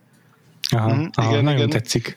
Ez nagyon nekem is tetszik. tetszik egyébként, mert az, az én elméletem kb. az volt, amit tehát amit itt már pedzegettünk a, a noir nyomozók kapcsán, hogy, és főleg ugye a Máltai sólyomban ugyanez jött elő, hogy, ja, hogy ja. Humphrey Bogartnak a karakter az néha ilyen rettetesen tuskó, nincs rá uh-huh. szó, de, de közben meg vannak érzelmei, csak azokat én egészen sajátosan fejezi ki, és uh, nyilván amikor én ezt láttam tizenpár évesen nem voltam különösebben kiképezve még noir filmekből, sőt megkock, megkockáztatom egyébként, hogy a, engem a Blade Runner indított el a noárok felé, bár akkor még azt se tudtam, hogy mi az, de onnantól hmm. fogva az esővel és a detektívekkel engem viszonylag könnyen el lehetett bármire így kapni. Um, de hogy igen, ez, egy, ez, ez minden újranézéskor nekem egy nagyon furcsa jelenet, és egyébként most így 2021-ben kifejezetten, nekem meg most volt kifejezetten zavaró, így, a, így uh-huh. valahogy most, most éreztem ezt ilyen nagyon Értem. kilógónak. Uh, azt már meg nem mondom, hogy hol olvastam, de ezt még viszonylag régen, régen futottam ebbe bele, de ha jól emlékszem, akkor, akkor Rachel játszó színésznő Solyong is kifejezetten sokat értetlenkedett, hogy valami olyasmire emlék, hogy azt mondta, hogy hát ő biztos nem jött volna össze egy olyan pasi valaki, aki úgy, úgy kezdi a romantikus együttlétet, hogy neki csapja a falnak. Tehát, ja, ja. De, de nekem tetszik, tetszik András elmélete nagyon. Nekem is. Azért is, mert jó, szépen összekötöd azzal, hogy a, az emberek, vagy vér szerinti, vér, a húsvér emberek és a, a, a replikánsok közötti különbség az milyen módon képezi szerves részét a film tézisének, vagy témájának, és mm. szerintem erről még egy picit beszéltünk, mert uh, szerintem az is nagyon fontos, a, azért is fontos, hogy a Harrison Ford játéka ilyen kiégett uh, kilátástalan, mert szerintem ez itt az emberiség teljes egészére igaz ezen a ponton. Hmm. És pont a, pont a skin jobok azok, akik még életigenlőek, akik, hmm. akik küzdenek az életben maradásért, akik még nem adták fel kompletten, mint, mint faj, vagy kultúra, vagy társadalom. Hmm. Igen, a, hát ugye ez egy, ez egy nagyon-nagyon nyomasztó film abból a szempontból, hogy, hogy az nagyon hamar össze lehet rakni a kis porzsákból, hogy itt már nincsenek például állatok, tehát hogy így olyan Igen. szinten szennyezett minden, hogy, hogy nincsenek állatok, és ezért van az, hogy több referencia is van erre. A Tyrell épületben ott van ugye a bagoly, ja. ez a nagyon ikonikussá vált párbeszéd, hogy ezért tetszik a bakjunk, igazi, de hogy is. Ez az ugye az egyik. Ez, ugye ez, a... egy, ez egy aprócska utalás az eredeti novella fontos motivumára, vagy igen, könyv, igen, igen, igen, igen. Ö, ott, ott sokkal fontosabb egyébként ez az egész ö, szál a kipusztult állatokkal, ha Igen. jól emlékszem. Igen. A, a másik pedig például a, a, a kígyó, ugye Zora az kígyó, kígyóval táncol, és akkor megkérdezi még az újságíró álcáját viselő Dekart, hogy igazi-e, és a csaj letorkolja, hogy gondolj, hogyha igazi lenne, akkor egy ilyen helyen dolgoznék, vagy ha lenne pénzem egy igazira, ah. akkor egy ilyen helyen dolgoznék. Szóval egy, egy rettenetesen sötét, nyomasztó jövő ezzel, hogy, hogy folyamatosan sötét van, szakad az eső, minden mocskos, minden nagy, minden szemetes, nincsenek állatok,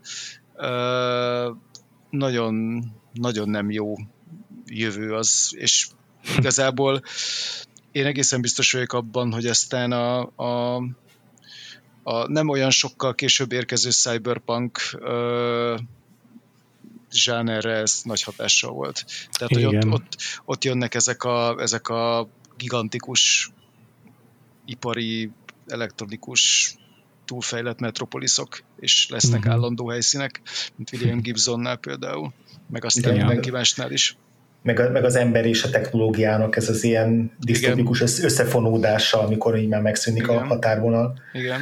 Ja, ja. Egyébként tökéletes ebből a szempontból is az, hogy hogy ugye Rick Deckardot választja a főhősének a film, ami megfeleltethető tényleg így a noir toposzoknak, de hogy, de hogy azt, azt, azt kívánja meg látszólag a film, hogy, hogy, hogy vele azonosuljunk, hiszen ő a nyomozó főhős, és ő Harrison mm. Ford, aki rendkívül karizmatikus, sármos színész, olyan szerepekkel a háta mögött, amiket nem lehet nem imádni, és hogy ő a, ő, ő a legsivárabb, vagy az egy, egyik legsivárabb lelkivilágú figura a filmben, aki küzd azért, hogy valamit így tudjon érezni, és hogy vele szemben, akiket pedig ilyen ijesztő és gyűlöletes villenekként, gonosztevőként kéne kezelnünk, ők azok, akik, akik azok, az érzelmeknek azt a gazdag tárházát érik meg, amiket egyébként így jó esetben mi is, tehát hogy ők azok, akik, Igen. akik gyűlölnek, akik vágyakoznak, akik, akik dühösek tudnak lenni, akik elkeseredettek, tehát hogy akik, akik még tényleg képesek szélsőséges és, és sokrétű érzelmeknek a, a, a megélésére. És így, így többször eszembe hogy most az újranézéskor, hogy mennyivel egyszerűbb lett volna ezt a filmet az ő szemszögükből ábrázolni, mm-hmm. hogy ők legyenek a, a, a hősök, a tiszta hősök, hogy, egy, hogy, hogy a film egy olyan csapatot válasszon, akik megszöknek a békjóik közül főszereplőknek, tehát hogy ugye megszöknek a, a, a leigázóik alul, és, és akkor jön a, jön a gonosz izé, fejvadász, aki le akarja vadászni őket, hogy ez egy sokkal egyszerűbb képlet lenne, hogyha ebből az irányból ragadta volna meg a, a ragadná meg egy nem tudom, párhuzamos változat a, a szárnyas fejvadásznak a történetét, és hogy, és hogy mennyire, tehát hogy ettől izgalmas, és ettől maradandó, és ettől mm, ettől olyan a film, hogy még évtizedekkel később is lehet rajta jókat rágódni, hogy a Ridley Scott, meg a Hampton Fancher direkt megfordítja ezt a képletet, és, és azzal szembesít minket, hogy akkor te most a, te most a tömeggyilkosoknak szurkolsz-e, vagy... vagy a hidegvérű, vagy... számító, kalkuláló gyilkosoknak azokkal szemben, akik tényleg az életért küzdenek. Igen, igen, igen. Igen, és ettől lesz költői ez a film, és ettől nem hiányolom azt, hogy ez a film ez legyen, tudod így egyértelműbb abban a tekintetben, hogy akkor most Rick Deckard az zél, mm-hmm. vagy mit mhm. tudom. És szerintem egyébként ez az egész mm, teorizálás, hogy Rick Deckard mm, skin job-e, vagy sem, az azért nagy részben onnan is ered, hogy hát ez a film ez tényleg filmnoár köntösben adja el magát, és a film főleg első felében ez nagyon fontos, és a film végére meg tényleg szépen elkopik azt, ahogy András szépen megfogalmazta. Mert hogy a filmnoárnak egy alapkövetelménye az is, amiről már a Máta is olyan is beszéltünk, ahol szintén nem volt ez jelen, hogy azért a végére szépen kiderüljön, hogy az a aprócska bűn, az igazából valami óriási komplikált összeesküvésnek a része, és mindenki csak egy aprócska porcelánban a gépezetben, amelyet nem lehet megváltoztatni. És ez a film is kifuthatna arra, hogy tényleg a Rick Deckard is egy, egy, egy gépezet, amit direkt átprogramoztak, és ez egy összeesküvés volt valójában a Tyrell Corporation részéről, kihasználják az egyik replikás a többi ellen, és az egész csak arról szól, hogy a Tyrell Corporation az hogyan él vissza a hatalmával, meg hogyan izé, vagy fizeti le a rendőrséget. Lehetne, lehetne egy igazi filmnoáros ilyen gonosz vállalatos sztoria, és csak azért, se, csak azért se teljesíti be ezt a film noir premisszát, csak azért is arról szól, hogy egy elképesztően költői ö, finálét adjon meg ezeknek az életükért küzdő, szinte gyerek lelkű ö, replikánsoknak. Igen, igen, ez egy, szerintem egy tökéletesen jó meglátás, és szerintem pont ezért is érezzük egy kicsit olyan álomszerűnek, mert hogy, hmm. hogy, hogy valójában valójában mindenki ilyen, nem is tudom, köröket jár, ez lehet, hogy nem is olyan jó kifejezés erre, de hogy, hogy mindenkinek van egy ilyen, tehát Descartes-ot leszámítva, hogy mindenkinek van egy, egy álma, tehát a replikánsok válaszokat akarnak, találkozni akarnak a teremtőjükkel, tovább mm. akarnak élni. Rachel az itt, itt jön rá, hogy ő nem is az, akinek gondolta magát, mm. de a Tyrellnek ugye az az álma, hogy tehát, hogy ő, ő igazából már ezt beteljesített, megalkotta egy a, a Nexus modelleket. Uh, Descartes-nak még igazából úgy nincs semmi motivációja az hm. elején. Aztán később, és később tehát úgy rángatják bele az ügybe, oda kell vinni, meg időnként így a, a az egyébként zseriálisan mindig a háttérben settenkedő Geff, az így, így néha így vissza, visszarántja, vagy oda viszi a sztorihoz igazából. És akkor a végén lesz egy célja, ugye Rachel lesz az ő célja, és így ezért érdekes az a, az a idézőjelben romantikus jelenet, mert hogy nagyjából utána lesz, egyszer csak, egyszer csak Rachel lesz az ő célja, és így a végén így gyakorlatilag a film azzal zárul, hogy, hogy megvannak a, elvégzi a feladatot, de Isten igazából nem, tehát Deckard mindössze két replikáns diktat ki a filmben. Hm. Tehát uh, Igen. Brist meg, meg Zorát. A Leont azt, uh, azt uh, Rachel lövi le, a Roy Betty pedig meghal. Expire, igen. lejár, lejár az óvatossága, igen. igen. Igen. És tehát igazából Dekad olyan hatalmas, tehát beszéltük, hogy a hatalmas nagy detektív munka itt nem folyik, és uh, Isten igazából még a feladatát is csak félig látja el. a feladatát is csak félig látja el, és a célját se éri el, mert elveszíti Rachel-t, és teljesen ugyanolyan üresen távozik a filmből, mint ahogy megérkezett bele. Ez ugye attól függ, itt most rá is térhetünk arra egyébként, hogy ugye attól függ, melyik, melyik befejezésben. Igen. Mert hogy az, hogy az, hogy például most Dekád replikáns vagy sem, az az első filmben abszolút nem, ha nem lenne ez a furcsa következetlenség a replikánsok számával, akkor valószínűleg sokkal kevésbé lett volna ez népszerű elmélet. De a, de a, a Ridley Scott féle rendezői változatban ugye bekerül egy álomjelenet az, az egy szarúval. És ö, van Geff, aki a, a, a, a mindig a mindig origami figurákat hajtogat, és, és yeah. azokat így tulajdonképpen ilyen uh, most tudom, lábjegyzetként így ott hagyja a, az adott jelenetben.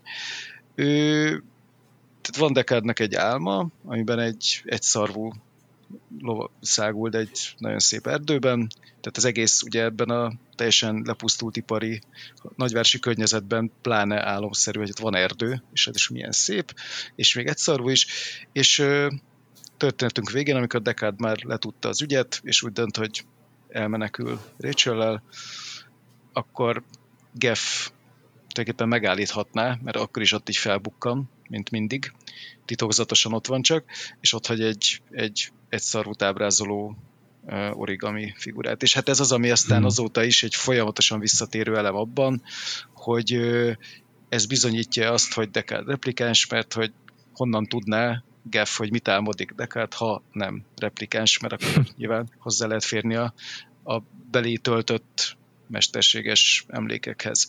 Viszont lehet véletlen is, meg lehet, tehát tényleg nagyon szépen ambivalensen van hagyva, de azért azt mondanám, hogy a rendezői változat azért sokkal erősebben utal arra, hogy, hogy, hogy, hogy Deckard replikáns, és más is a vége, még ezt a számítva is más a vége, ugyanis a legelső mozis változatban a befejezés, ahol egy hirtelen kilépünk ebből a, ebből a mocskos nagyvárosból, és a zárókép sorokon egy gyönyörű szép erdős hegyvidék fölött repül a kameránk, kicsit implikálva azt, hogy Deckard és Rachel valahol Aha. kiszabadultak. De ez Aha. nincs már a rendezői változatban, ott az a vége, hogy Deckard és Rachel beszállnak a liftbe.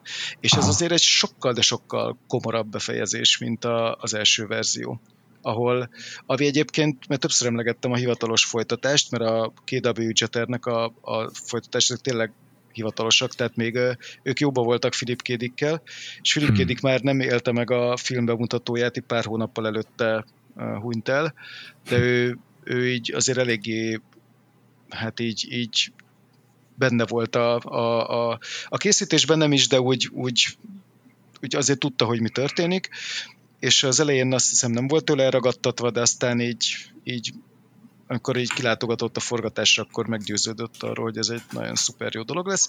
És a Jeter pedig a, a filmet és a regényt valahogy összegyúrva folytatta, és a Philip K. Dick áldásával, tehát hogy elméletek tudta, hogy mi lesz a folytatás, és gyakorlatilag a folytatás az úgy indul, hogy a Deckard és a Rachel ezek olyan kunyhóban élnek, vagy faházban élnek a, az erdőben. Tehát wow. ennyire, ennyire a, az Aha. eredeti befejezést viszi tovább, és hát ugye már emlegetett plothólokat is próbálja megoldani. Na most ez a Director's Cut után már teljesen értelmezhetetlen. Jó, nem értelmezhetetlen, mert attól még élhetnek egy erdőben, és kimehettek a lifttel, a, lemettek a lifttel és elmetnek, de sokkal, de sokkal nyomasztóbb az a befejezés, és ez a Final Cut-nak is a befejezés egyébként. Szóval én úgy gondolom, hogy, hogy a happy end az nem feltétlenül happy end a, a rendezői változatban, de nem tudom, hogy ti hogy gondoljátok. András? ja igen, ilyen nagyon furán van vége ennek a filmnek, tehát hogy a, tényleg, hogy igen, beszállnak igen. a liftbe, és akkor megszólal egy ilyen, egy ilyen nagyon industriális izé, zenével elindul a vége főcím, hogy így puf, kész, ennyi. Tehát mm. semmi epilógus, semmi valóban ö, olyan, olyan ö, hangjegy a filmnek a végére, ami egy picit is ilyen optimista lenne, ezzel, ezzel én is egyetértek, hogy úgy ö, nem negatív, de hogy olyan nem érzed azt, hogy itt a, itt a Deckard egy, nem tudom, teljesebb emberként, vagy egy boldogabb emberként távozik a, a, a filmből, mint ahogy, a, mint ahogy megérkezett benne azzal együtt, hogy még ott van vele a, a Rachel. Tehát, hogy volt a végén ez a nagy konfrontációja a, a, a Roy Betty-vel, és volt ez, a, ez a, az utolsó beszélgetésük ott a, a tetőn, ami így szemlátomást, óriási hatást gyakorol rá, de hogy ezt meg már nem látjuk, hogy ez a hatás, ez, ez, ez benne mm. mit eredményez, és hogy ez is nagyon ránk van bízva, hogy itt most úgy képzeljük, hogy ez megrendített benne valamit annyira, hogy mm, Szóval, hogy, hogy, hogy, hogy, hogy mi lesz ezután a, Dekár, a Dekárnak a sorsa. Valahogy én így, így nem látom magam előtt a Dekárnak a jövőjét, hogy olyan ugyanolyan jövőtlen a, a befejezés így az ő szempontjából, mint hogyha, mint hogyha nem tudom, egy, egy egyedül maradt volna. Tehát, hogy hiába lesz övé a Rachel, vagy hiába együtt távoznak, valahogy így nem, én, én nem tudom magam elé elképzelni ezt a, ezt a kunyhós romantikát és azt, a, azt az életet, ami így, ami így az ővék lehetne a valószínűleg azért, valószínűleg azért is lehet ez, mert mert azt is nehéz összerakni, ugye, hogy ők most akkor hogy is szerelmesek egymásba, mert so, nincs, nincs túl sok közös jelenetük, a közös jelenetek egy részében ugye az elején még a rekárt kihallgatja, aztán, aztán a falhoz csapja, aztán persze van egy, van egy romantikus együttlétük, de hogy olyan nem, nem, nem látjuk a kapcsolatukat kibontakozni, és ez szerintem így kifejezetten furcsa. Igen, és egy, még, még, még, még, az sincs, még az sincs, hogy akkor így, hogy akkor beleszeret a Rachelbe, akkor így azt mondja, hogy jó, akkor most mostantól nem az lesz a célom, hogy levadászom a, a maradék izé, replikánsok, hanem, hanem nem tudom, szembeszállok a, tire, a Tyrell-lel, vagy, vagy, vagy megpróbálom megvédeni a Rachel-t, hanem, hanem csinálja tovább a, a, a munkáját úgy, ahogy addig, és a Tyrell nem ő mm. számol le, mint ami egy ilyen nem tudom, klasszikusabb, disztópikus történetben lenne, mm. hanem, a, hanem a Roy Betty. Uh-huh. És igen, ezért is Nekem fura. A Azért furcsálom ezt a kunyhóba elvonulós finálét egyébként, mert nekem a most hát a, bocsánat, attól, a, kunyhó, a kunyhóba felvonulás az már csak a folytatás regényben van. Ja, igen, igen, Tehát igen, a, azt, azt, azt, már csak a Jeter rakta hozzá, ja, igen, csak igen, hogy a, igen. az erdő a közös pont, tehát hogy, mm. hogy maga, maga az erdő befejezés az inkább egy ilyen, azt mondanám, egy ilyen békés befejezés sugal, tehát igen. hogy azzal, hogy egy ilyen idilli táj fölött repülünk, az valahogy azt a kiszabadultunk. Ezt, ezt abszolút ez igaz. Igen, a Final Cut-nak ez a hirtelen vége. Szóval, hogyha én ebből indulok ki, akkor függetlenül attól, hogy Rick Deckardot most eh, Androidnak, vagy, annak, vagy nem annak értelmezed-e, akkor is azt sugalja, hogy a Gaff a nyomukban lesz, és ő is egy Blade Runner. És a, ugye az utolsó mondata is az a filmben a Gaffnek, hogy it's too bad she won't live, but then again who does, uh-huh. hogy tök mindegy, mert ha össze is jöttök, vagy el is vonultok a világtól, akkor is ő is ugyanúgy lejár majd a szavatosság az áros határidőn belül. De egyébként meg az, hogy ott hagyta azt a, a lakásánál azt a kis origamit, az meg azt sugalja, hogy a nyomukban lesz a GEF. Igen, vagy azt sugalja, hogy, hogy tudok rólad, de békén hagylak. Tehát, hogy, tehát, hogy ez a, igen, szóval ez, ez a szívben ez sok minden lehet, tehát ez a... Ez igaz. Hogy csak így nyomasztani, nyomasztani akkor biztos hogy, biztos, hogy nyomasztó ettől, mert hogy egy oda tesz egy olyan kis, ja. nem is ez tudom, igaz. zárójelet az egészbe, hogy sose lehet nyugtod, hiszen... Nyugtod. Ja. Ja. Ja. Igen. Mert ezt egyébként aztán a Blade Runner 2049 azért ezt így, így kicsit így nem tudom, ezt a fajta nyomasztást így elvette. Mert Igen. Szerep... egy picit a folytatásról, ha gondoljátok. Jó, jó abban is. ugye egy, pár ilyen, egy jelent rég szerepel Geff, és egy ilyen határozottan ilyen joviális stílusban nyilatkozik Dekádról. igen, igen, igen. Mint akik összebarátkoztak az idő múlásával, bár nem tudom, mennyit haverkodtak utána. Hát ez egy jó kérdés, mert a folytatás az 30 évvel később játszódik, és hmm és én úgy gondolom, hogy egyszerre tehát tényleg egy folytatás, tehát hogy, hogy nagyon sok nagyon sok van benne a, a Blade Runnerből, de azért telik az idő, történnek dolgok, tehát egy kicsit egyszerre ugyanolyan, és mégis teljesen más világban játszódik. Igen, igen. Ö, vizuálisan nagyon hasonlít, de részleteiben különbözik, és ö, bizonyos szempontból tovább visz pár, inkább azt mondom, tovább visz és megválaszol pár kérdést, azt egyébként továbbra se válaszolja meg, hogy Deckard replikáns-e. Tehát az, az, tovább, az, az ugyanúgy lehet bármelyik a, a, a 2049 alapján egyébként, bár ott meg inkább olyasminek tűnik, hogy nem az. Tehát, inkább, igen. Igen. De lehet, hogy csak azért, mert Harrison Ford azért, hogy is mondjam, nem lett fiatalabb, vagy nem lett ugyanolyan korú. hát meg ő nem járt le a szavatossága, hogy mondjam. És igen, az igen. is, hogy sikerült szaporodniuk, az most igen. ha a Battlestar Galactica-ból indulok ki, amiben szintén tovább viszik ezt a skin job igen. motivumot, akkor Abszolút. jó eséllyel akkor tudnak csak szaporodni, ha legalább egyikük ember. igen. Hát ilyen szempontból a folytatás szerintem két irányba is elmehet, mert ha az is egy sztori, ha egy embernek és egy replikánsnak lesz gyereke, de az is, az is egy durva csavar, ha két replikánsnak lesz gyereke, igen, tehát hogy, igen. hogy ez mindegyik, mindegyik talán a második megoldás még súlyosabb, vagy hát úgy súlyosabb, hogy súlyosabb implikációi vannak. Hát csak azért nem valószínű, hogy, siker, hogy sikerülhet két replikás a gyerek, mert már akkor lenne rá példa. Viszont a, a hmm. humán replikás kapcsolata valószínűleg az egy, egyedüli példa, vagy először hmm. voltak a legelső példa. Bár, hogyha azt vesszük, hogy mondjuk a, a Pris az első filmben az egy ilyen pleasure model, tehát, hogy ja, igazából mm, végül igen. is akkor lehetett volna erre már. De azt hiszem egyébként, ez most nem tudom, hogy már az elméletek része, vagy, vagy valamelyik verzióból tudok róla, de uh, mintha Rachelnél azért így így az, az sejtetve lenne, hogy ő már egy ilyen újabb típus. Ez abszolút így van, hiszen Nexus, ott van az a száz Nexus, kérdéses Igen, igen, hogy egy, egy, egy Nexus 7-es, tehát, Valószínű. tehát hogy, hogy a Rachelre nem vonatkoznak már azok a szabályok, amik az előző replikánsokra vonatkoztak. Igen, de közben a 2049-ben mégis egy meglepetésként éri a szereplőket, hogy volt egy olyan igen, replikáns, aki, igen. aki teherbe esett és gyereke lett. Igen, tehát, igen, igen. Tehát ilyen Ezt szempontból egy... mégiscsak rendhagyó, vagy, vagy egy kivételes a... Hát mert persze, mert Tyrell meghalt, tehát nem tudott több, több Rachel-t építeni. Igen. Uh-huh. Ja, igen. Szóval igen, tehát hogy a, a Blade Runner 2049 és az alapfilm között történnek dolgok, ezt egy ilyen uh, spin-off uh, tehát voltak ilyen, voltak ilyen felvezető kis, kis filmek a oh. film előtt. Aha. Ennek az egyike az egy, ez egy anime, ami a Blackout című, ami gyakorlatilag egy nagyon fontos dolgot elmesél a, a Blade Runner 2009 előzményéről, hogy miért van az, hogy ugye a Blade Runnerben egy hihetetlen nyüzsgő nagyvárosunk van, a Blade Runner 2049 egy ilyen iszonyú halott, sötét, yeah. nagyon még nyom, tehát ha lehet, akkor még nyomasztóbb uh-huh. Los Angeles-t kapunk, és hát ez azért van, mert a évekkel előtte így gyakorlatilag replikánsok kiiktatják a városnak a, a, a, az áramellátását, és ezt meséli el az a kisfilm.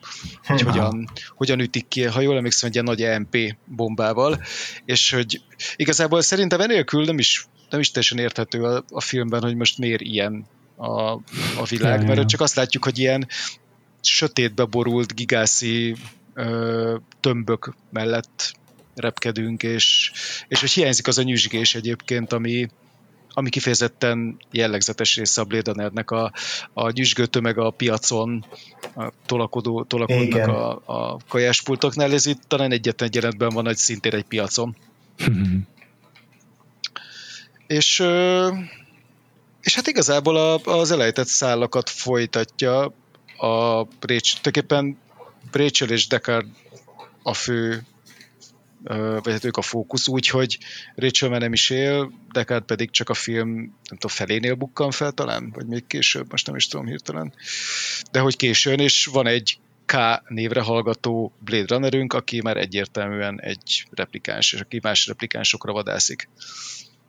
Tehát Igen. az alaptémák azok, azok abszolút visszatérnek.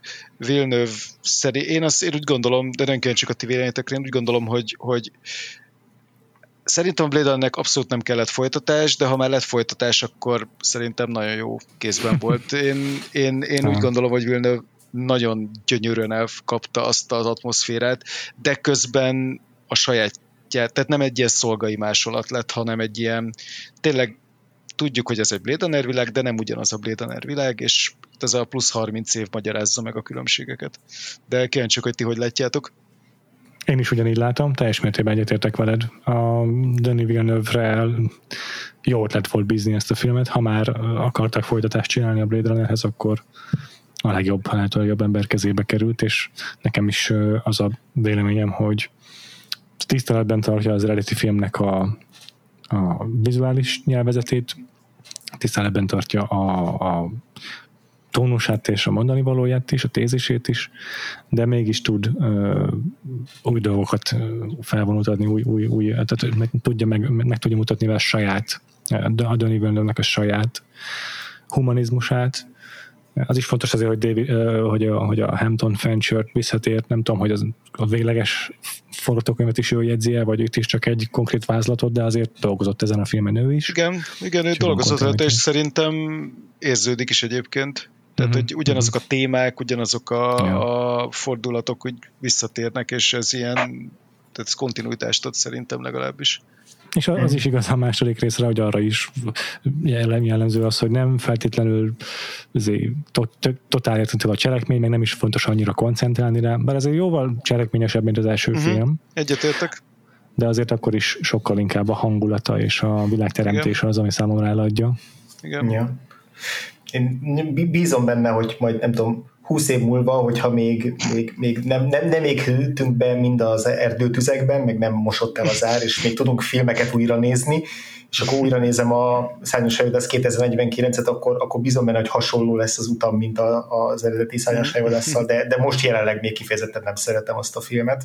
Uh-huh. Megpróbáltam most újra nézni a, az adás előtt a, a, a Villeneuve filmet is, és így 45 perc után így kifordult a kezemből a távirányító, hogy nem, ezt, ezt, most, ezt most nem tudom bevállalni, ez, ez most nincs türelmem. Tehát sok mindent értékelek benne, meg, meg vannak egyes jelenetek vagy alakítások, amik szerintem kimagaslóan jók, tényleg teljesen aláírom azt, hogy jó, jó az atmoszférája, vagy inkább azt mondom, hogy erőteljes az atmoszférája, uh-huh. de, hogy, de hogy nekem vég, vég, végtelenül vontatott és unalmas, sajnos bármennyire is ilyen, nem tudom, banális ezt a kritikát ellenbetni. A, a, a, szóval hogy inkább azt mondom, hogy szeretném inkább egy ilyen delejezően hipnotikus, fantasztikus, lassú filmnek látni, de egyelőre még, még, még nem sikerült. Viszont például, amit a, amit a Kay karakterével, tehát a, a, a Ryan Gosling karakterével végigvisznek a főszában, azt szerintem egy kifejezetten okos további tere így ennek a mhm. replikáns ember kérdésnek, és bele, bele adagolva még azt az ilyen kiválasztott hős mitoszt, hogy így uh-huh megint csak az, hogy miért pont az a főszereplőnk, aki, és hogy ő, ő saját magát mennyire tekinti főszereplőnek, és aztán a, a, a filmben ez ebben hova jut, azt szerintem egy kifejezetten érdekes érdekes írói megoldás volt. Igen, uh-huh. ebben teljesen egyetértek, ő nagyon, tehát neki sokkal inkább van íve, mint a, igen. mint a Descartes-nak volt az első filmben. Igen. Bár nekem, egyébként, igen, bocsánat, mondjad, mondjad, elnézést.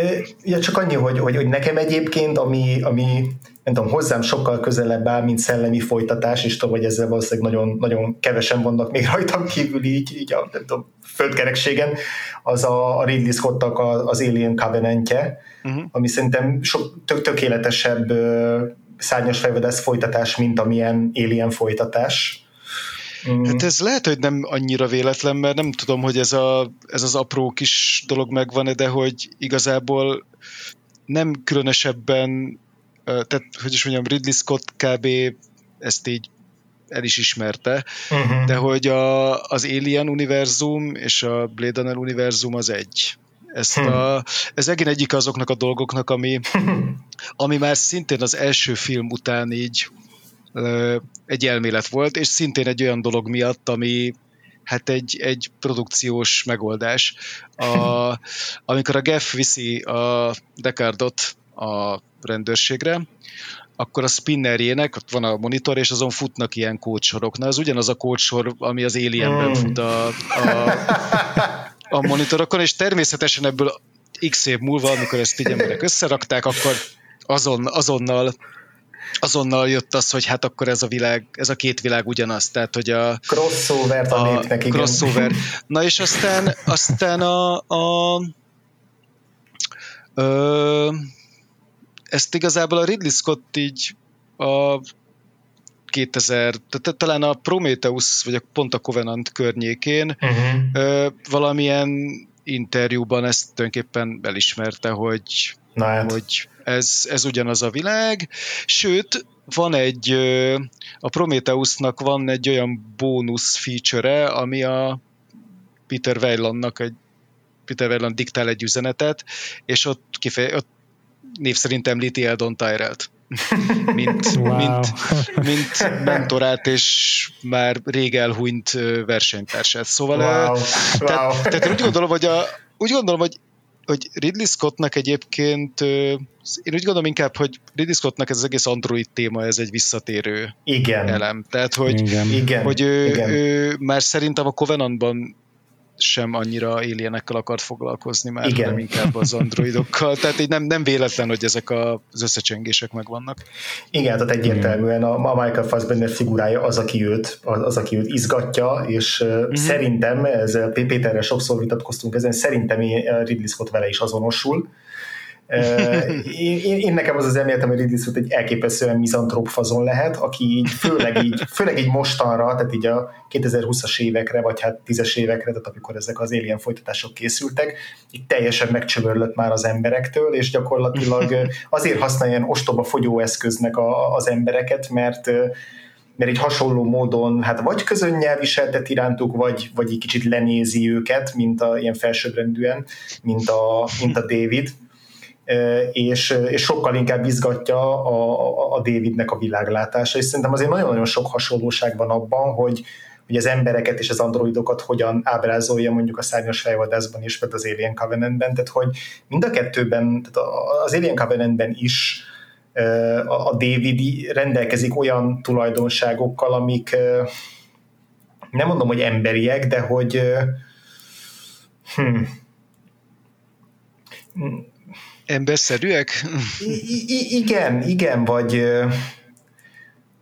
Na, igazából a, Fra- a franc tudja ezt most pontosan, lehet, hogy kicsit kisikattam a saját gondolatmenetemet, mert hogy a, az Alien covenant azért az emberek nagyon emberiek, a, és gyarlók, és, és érzelemgazdagok, és, és sokféle érzelmet meg tudnak élni, de inkább akkor azt mondom, hogy a Ridley Scott most arra eljutott már odáig, hogy az emberekre tényleg nem tud úgy tekinteni, hogy ők, ők bármire is érdemesek, és hogy mondjuk nem tudom, a, a, a, a galaxis, vagy egy bolygó, vagy bárminek a jövőjének ők lennének a letéteményesei, hanem most már abszolút letette a garasát a, a szemtelen, megalomán, és ugyanakkor mégiscsak egy ilyen erőtes apakomplexussal küzdő David felé, aki így a, a tudományos célokat a, az ilyen vallásos, nem tudom, hübrisszel vegyítve próbál dolgozni valamin. Szerintem ez hatalmas nagy baromság. Köszönöm szépen. Én nagyon szeretem ezt az elméletemet. és, és én, én abszolút úgy érzem, hogy a, hogy, hogy a Ridley Scott csak sokkal mizantrópabbá vált az évtizedek során, mint, ami, a, mint amikor a szányos fejvadász idején még azért próbál valamennyire együtt érezni a, a, Rick Deckard-dal. Bár azt vesszük, hogy a Ridley Scott szerint Deckard egy replikáns, akkor végül is, mm. már akkor is megvolt ez a... Ez, igen, ebben igazad van, igen. igen. Akkor, Tehát olyan, akkor igen, igen. Mondjuk így Ridley Scott nem szereti az embereket, és nem érdeklik az emberek, hanem mert, mert egyébként Ridley Scott maga is replikáns. Tehát akkor most már mondjuk ki, amit most, kerülgetünk, igen. mint a forró kás, hát Ridley Scott Kedve, egy replikáns. Kedves hallgatók, itt hallottátok először. a Vagfolt podcastben az igazságot. Azért lehetek egyet az Andrásnak a teóriájával Ridley Scottról, mert addig addig stimmel, hogy biztos, biztos, biztosan mizantrop pár öregedett Ridley Scott, meg korábban is megvoltak erre a hajlamai. De azzal nem értek egyet, hogy a Davidnek a megalomániájával és az emberekkel való játszadozását val képes azonosulni. Erre tényleg a Blade Runnerben a replikánsok tényleg a emberibbek az embernél. Ez egy nagyon régi klasszikus toposz, vagy tróp, amikor az ember által teremtett élőlény az még emberibb is, mint a maga az ember. Erről beszélgetünk már ö, nagyon sok korábbi film kapcsán is. És ö, a David az nem emberibb az embernél, az abban az értelemben emberibb az embernél, hogy az embernek a gyarló tulajdonságait, például a világpusztítás, meg a hübriszt ö, örökli meg, és pont nem a, azokat, amikre mint emberi értékekre gondolunk. Úgyhogy azzal kapcsolatban én azt gondolom, hogy Ridley Scott nem azonosul Daviddel, hanem felhívja a figyelmet az emberi mértéktelenségnek a, a, a, a legvégletekig eltoltabb változatára. Ez nagyon-nagyon ke- ke- ke- kedvesen próbálod a Ridley Scottot felépíteni, hogy egy ilyen valamennyire maga Ridley Scott is azonosulható figura legyen számunkra. Szerintem nagyon egyértelmű a párhuzam abban, hogy Ridley Scott mint rendező, és David mint egy istenség, aki maga is kvázi ilyen rendezőként működik, egy ilyen egy ilyen kicsit ilyen, ilyen elnéző félmosolyjal teszegeti a kis sakfigurákat a tábláján, és így rendezi meg a saját nagy művét. Szerintem ebben, a, mint, tehát hogy hogy mondjam, a, a David az alkotó a, az új a Prometheusban és, a, és az Alien Covenantben, és én ezért érzem azt, hogy, hogy vele, vele érez azonosságot a Ridley Scott, de azt aláírom, hogy nem, az, az nem állja meg a helyét, hogy emberibb az embernél. Tehát, hogy nem, nem ugyanaz a, az emberek és az androidnak a viszonya, mint a, a szányos fejvadászban, ebben teljesen igazat adok neked. Főleg úgy, hogy ugye a, a itt a Szányos Fejvadászban a teremtő szerepét azt ugye Tyrell kapja, de ő Isten igazából egy ilyen mellékes figura itt. Tehát uh-huh. A teremtővel uh-huh. foglalkozunk a legkevesebbet, sőt, viszonylag dicstelen módon ki is, ki is esik a történetből, saját teremtménye elpusztítja. Um, de hogy, de hogy igazából itt még ez csak egy ilyen mellékes dolog arra, hogy elmesélhessen egy történetet, hogy tényleg egy ember és gép párharca, és egyébként én értem a Ruger Hauert, aki azt mondja, hogy ha, ha mindenki gép, akkor, akkor igazából mi a konfliktus, mert, mert uh-huh. akkor ugyan, még miközben meg azért abban meg nem értek vele együtt, hogy hát miért ne lehetne konfliktus, hiszen ezek a, ezek a gépek embernek gondolják magukat, és hát mi emberibb, mint megpróbálni megölni egymást. Ilyen szempontból kicsit cinikusan így túlozva ezt is mondhatjuk. Szóval így én úgy gondolom, hogy a, hogy a Blade ennek megvan, megvan ez a fajta ilyen, ilyen furcsa moralitása, amit lehet így boncolgatni, de azért talán nem azt mondanám, hogy ez a legerősebb része a, a filmnek. Uh-huh. És valószínűleg nem emiatt lett uh-huh. ez kultfilm, Igen. mert ugye ez, ez a film, ez, hát mondjuk ki, ez megbukott, amikor, amikor, yeah. meg, amikor megjelent, bár szegény az IT-vel e kellett, hogy így megmérközzön, és hát nem, Pontosan. Nem volt egy, nem volt egy esélyes nem küzdelem. Volt küzdelem. Igen, igen. Ez és az, hogy akkoriban tök érdekes, hogy azért így a, a, egyértelműen a családi, életigenlő, pozitív science fiction az, ami a nézőket vonzotta, és, és, sen, és senki nem akart megnézni egy ilyen uh, nihilista apokaliptikus science fiction. Nem ez az egyetlen példa a korszakból, azt tudom, más, más is megbukott ugyanilyen körülmények között. Nem emlékszem, mi volt, de tudom, hogy voltak más hasonló film is akkor. Talán a Thing, a Thing volt. A, a Thing, igen, igen. És az is valami hasonlóan igen. családcentrikus igen. film ellen bukott igen. el. Igen. Egyébként ezért is érdekes nekem, hogy, hogy tehát, arra, tehát beszéltünk a folytatásról, tehát hogy igazából senki nem gondolta volna szerintem nagyon sok ennek a filmnek lesz folytatása. Tehát ez egy, a Blade Runner ezt így igazából tehát rettenetesen zűrös körülmények között készült.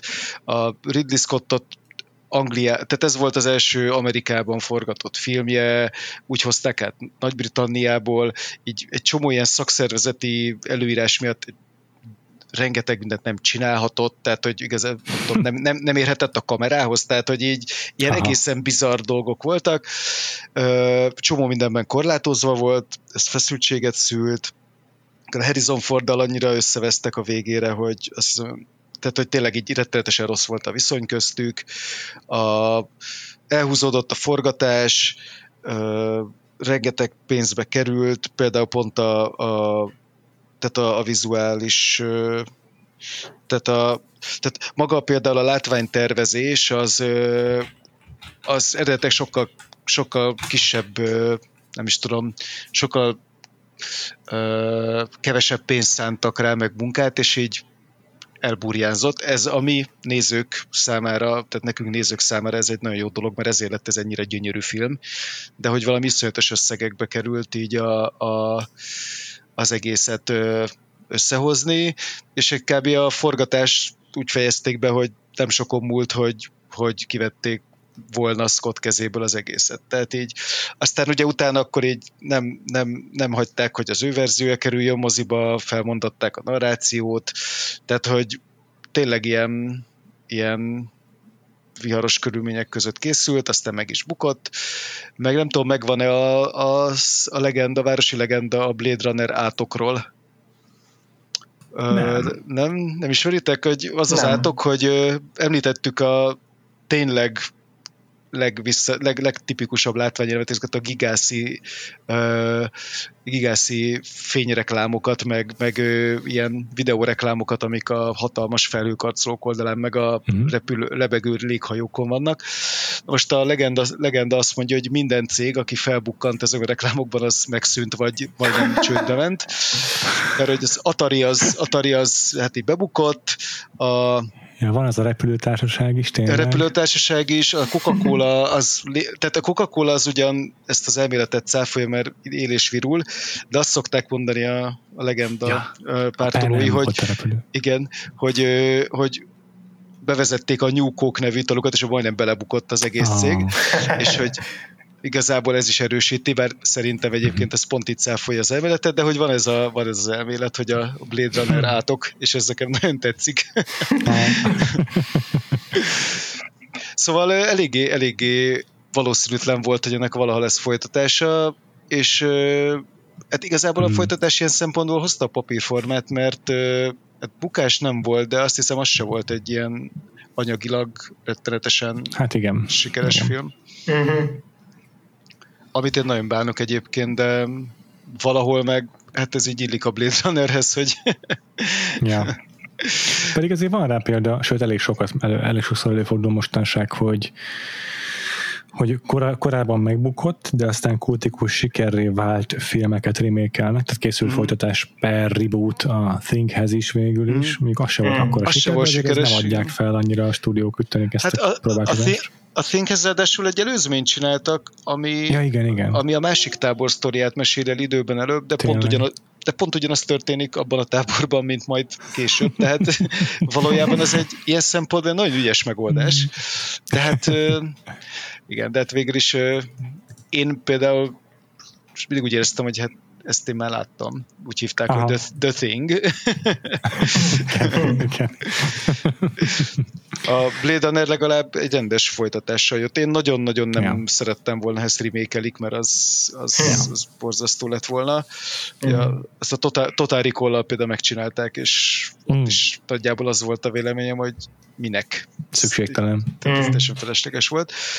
De, de hogy olyan szempontnak tényleg kultfilm maradt, hogy nyilván itt lassan két órája beszélünk róla, és hogy csomó mindent még nem is érintettünk, meg nem is fogunk mm. valószínűleg, de hogy, de hogy annak, akinek viszont a Blade Runner így fogékony pillanatban érkezett, mint hogy például így mondhatom azt, hogy szerintem hárunknak is, vagy András viszony egy kicsit ambivalensebb, mint a miénk, de hogy, hogy mindenkiben nyomot hagyott így Igen. valamilyen szinten. Ja, ez abszolút igaz. Hát én képzétek el, hogy én a, a, a, nem a mostani, hanem az egyelőző újranézésnél e, jöttem rá, hogy egy, egy visszatérő rémálmom azt szerintem ebből a filmből származik.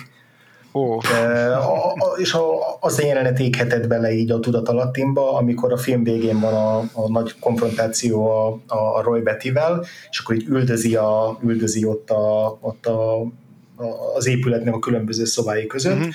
és akkor fölmászik egy, egy, egy szekrénynek a tetejére, úgyhogy ott majdnem, majdnem ott ledől, nagy nehezen így fölmászik, és akkor hogy fölkuporodik egy ilyen nagyon szűk ilyen, ilyen uh-huh. ott a mennyezet meg a, meg a, a szekrény közötti ilyen szűk részbe, és akkor így, így talál egy olyan panelt, amit úgy föl tud tolni, és azon úgy át tudja passzírozni magát, így nem tudom, padlásra, vagy a fölött lévő emeletre.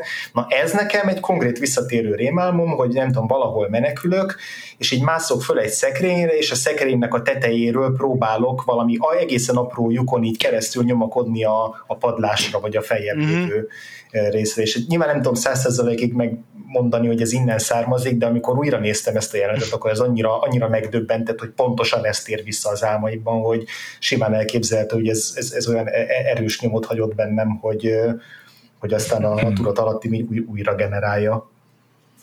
Ez szerintem az egy nagyon erős, nagyon Durva. erős rész egyáltalán nekem ezt, most, hogy be, most, hogy így beszéltél róla, én is ezt így újra éltem, bár nekem, a, nekem ebből szerintem leginkább az jut eszembe, amikor így Roy Betty így eltöri Deckard ujját. Igen. Így, aha. és Ja. így hallani a recsenést, és fú, nagyon tehát, hogy És ott is egy, egy teljesen kiszolgáltatott ebbe az egész jelenet sorba a, a Descartes, tehát ö, semmiféle heroizmus nincs a, az ő, ő küzdelmében, hanem a, a túlélésért harcol is menekül gyakorlatilag végig. uh-huh, igen. És a, Ja. és, és a, a túlélését egyedül a, a, a Roy Bettynek a, a, a, a kegyelme Igen. ö, szabadolja számára, szóval ez is ez, ez a, ez a leg, legnagyobb csavar, vagy nem is csavar, hanem ilyen, ilyen revízió mm-hmm. szerintem a, a, az egész filmben, de hát er, erről meg a, a Roy Bettynek az utolsó jelenetéről szól a, nem tudom, szerintem a Szennyes Fegyvadászról szóló videóeszék 90%-a, tehát hogy Mhm. ez nem véletlenül a legikonikusabb jelenet, meg a leg, legváratlanabb Na, mozzanat akkor valami is egy órát. Szerintem azt mindenképpen említsük meg, hogy ennek az ikonikus jelentek egy részét azt Rutger Hauer rögtönözte. Tehát, Ja, ö, ja, ja. tehát a, a, a záró mondatokat azt ő, ő javasolta, mert nem tetszett neki az eredeti Mhm. forgatókönyvnek a, a Hmm.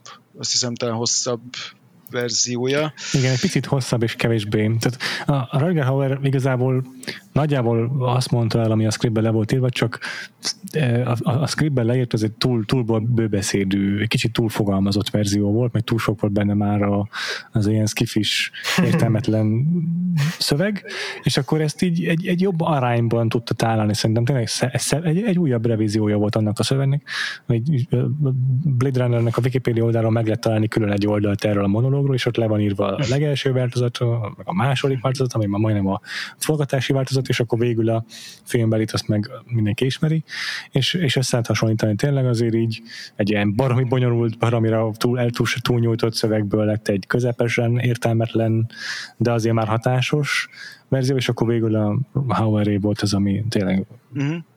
tökéletes. És szerintem csoda. Egyébként én ezt régen nem tudtam, sőt szerintem akkor már többször láttam, mire ezt én így megtudtam, és azóta még inkább szeretem ezt a jelentet, mert hogy annyira nem tudom, organikus az egész, annyira illik oda, hogy, hogy minden el. Így ennek a tudatában is, hogy ez, hogy főleg ennek a tudatában, hogy ez nem is ennek volt tervezve, hogy még, még jobban üt. Nekem Azt legalábbis. mondja a Wikipedia, hogy Hauer azt mondta arra az eredeti, az utolsó változatra, ami a scriptbe került, hogy már, már operai, meg túlságosan high-tech, és egyébként tényleg az. Mhm. És, és az Scott tudomása nélkül gyorsan Mhm. utolsó este megnyers- megnyírbálta a szöveget, és azt írják a Wikipédián, hogy van ott idézetet, hogy ez elvileg ténylegesen megtörtént dolog, hogy miután elmondta a szöveget, fel, miután felvették a jelenetet, akkor a egyes stábtagok azok tapsoltak, mások tényleg könnyekben törtek ki.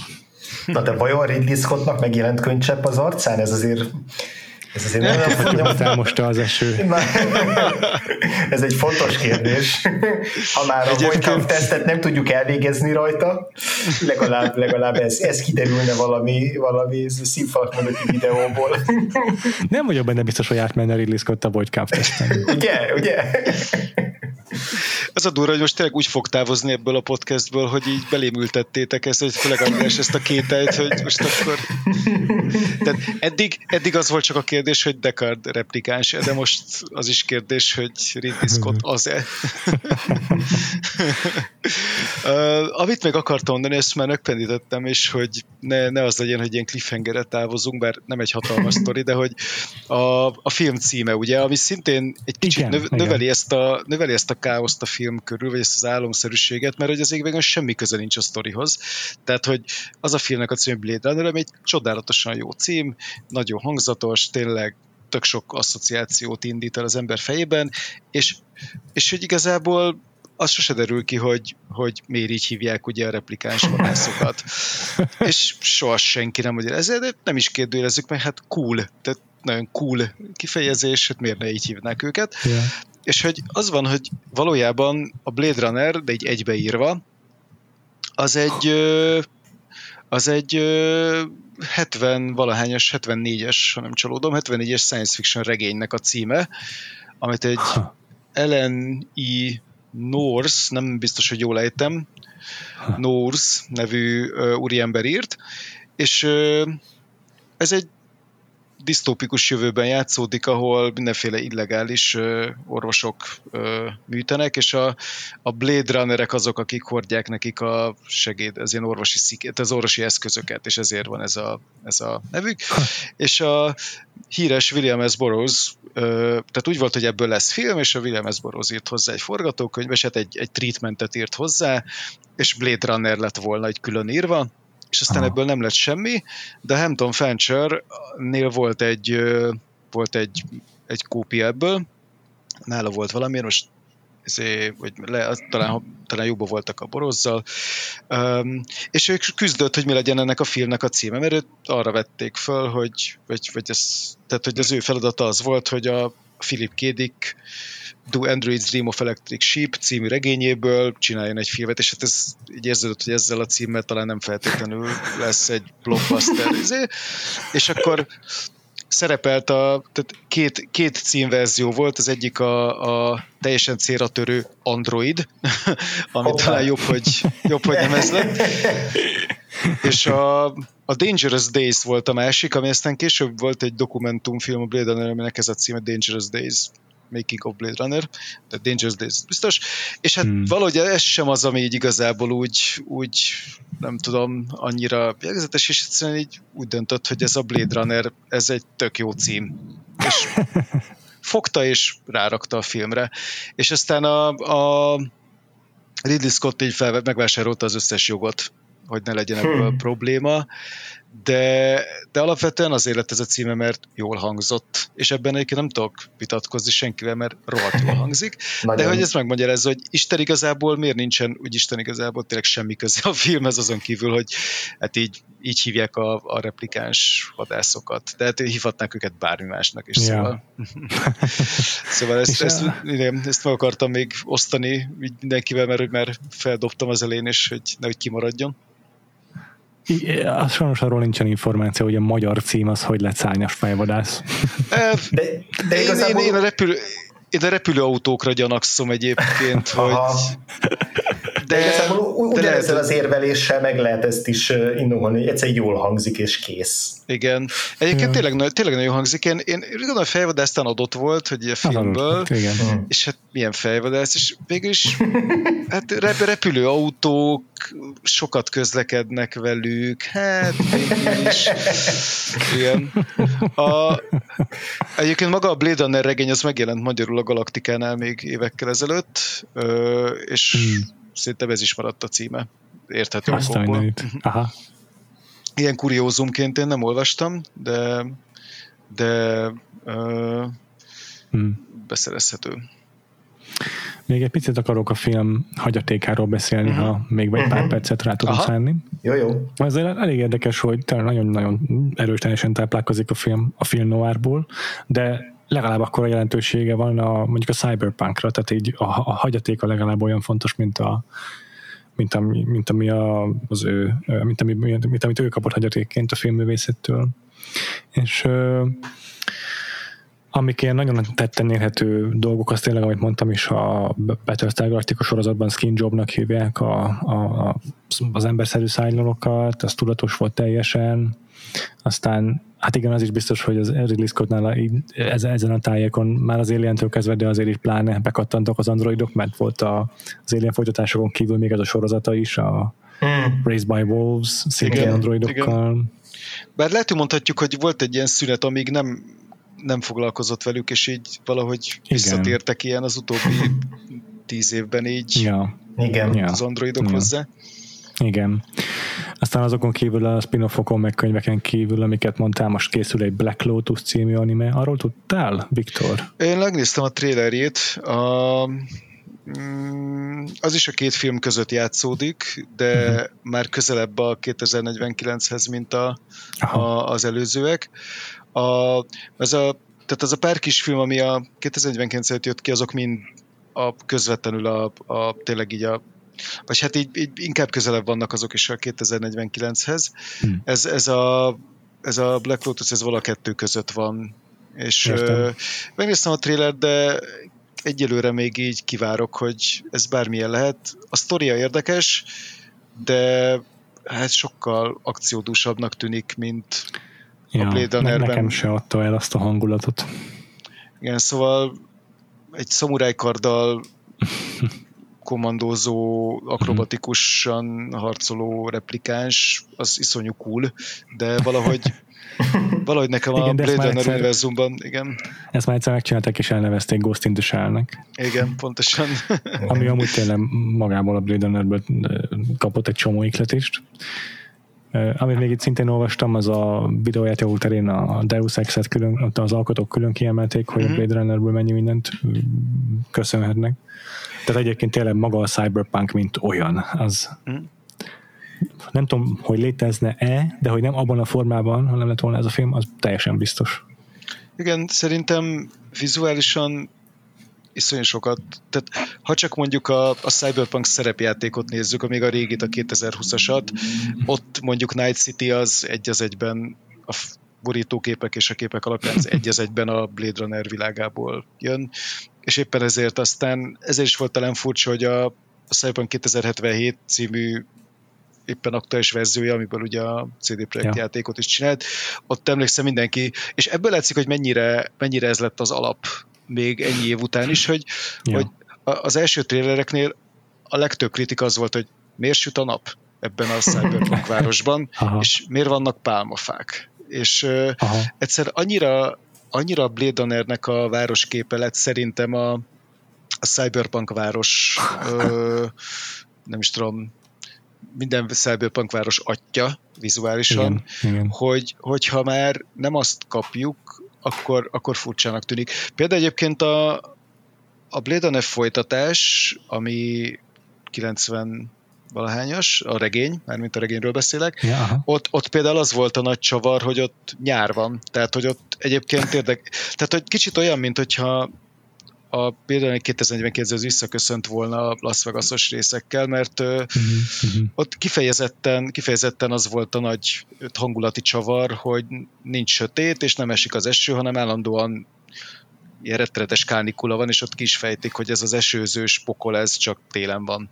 És nyáron meg perzselő pokol van, mert hát, hogy klímaváltozás és mi egymás. Aha. Tehát az egy érdekes, tehát ez az például jó volt, hogy ezen változtattak. Ellenben furcsa is volt már könyvben is egyébként, és, és hogy ugyanilyen furcsa nagyon sok embernek az, hogyha egy Cyberpunk városban nem szakad az eső folyamatosan.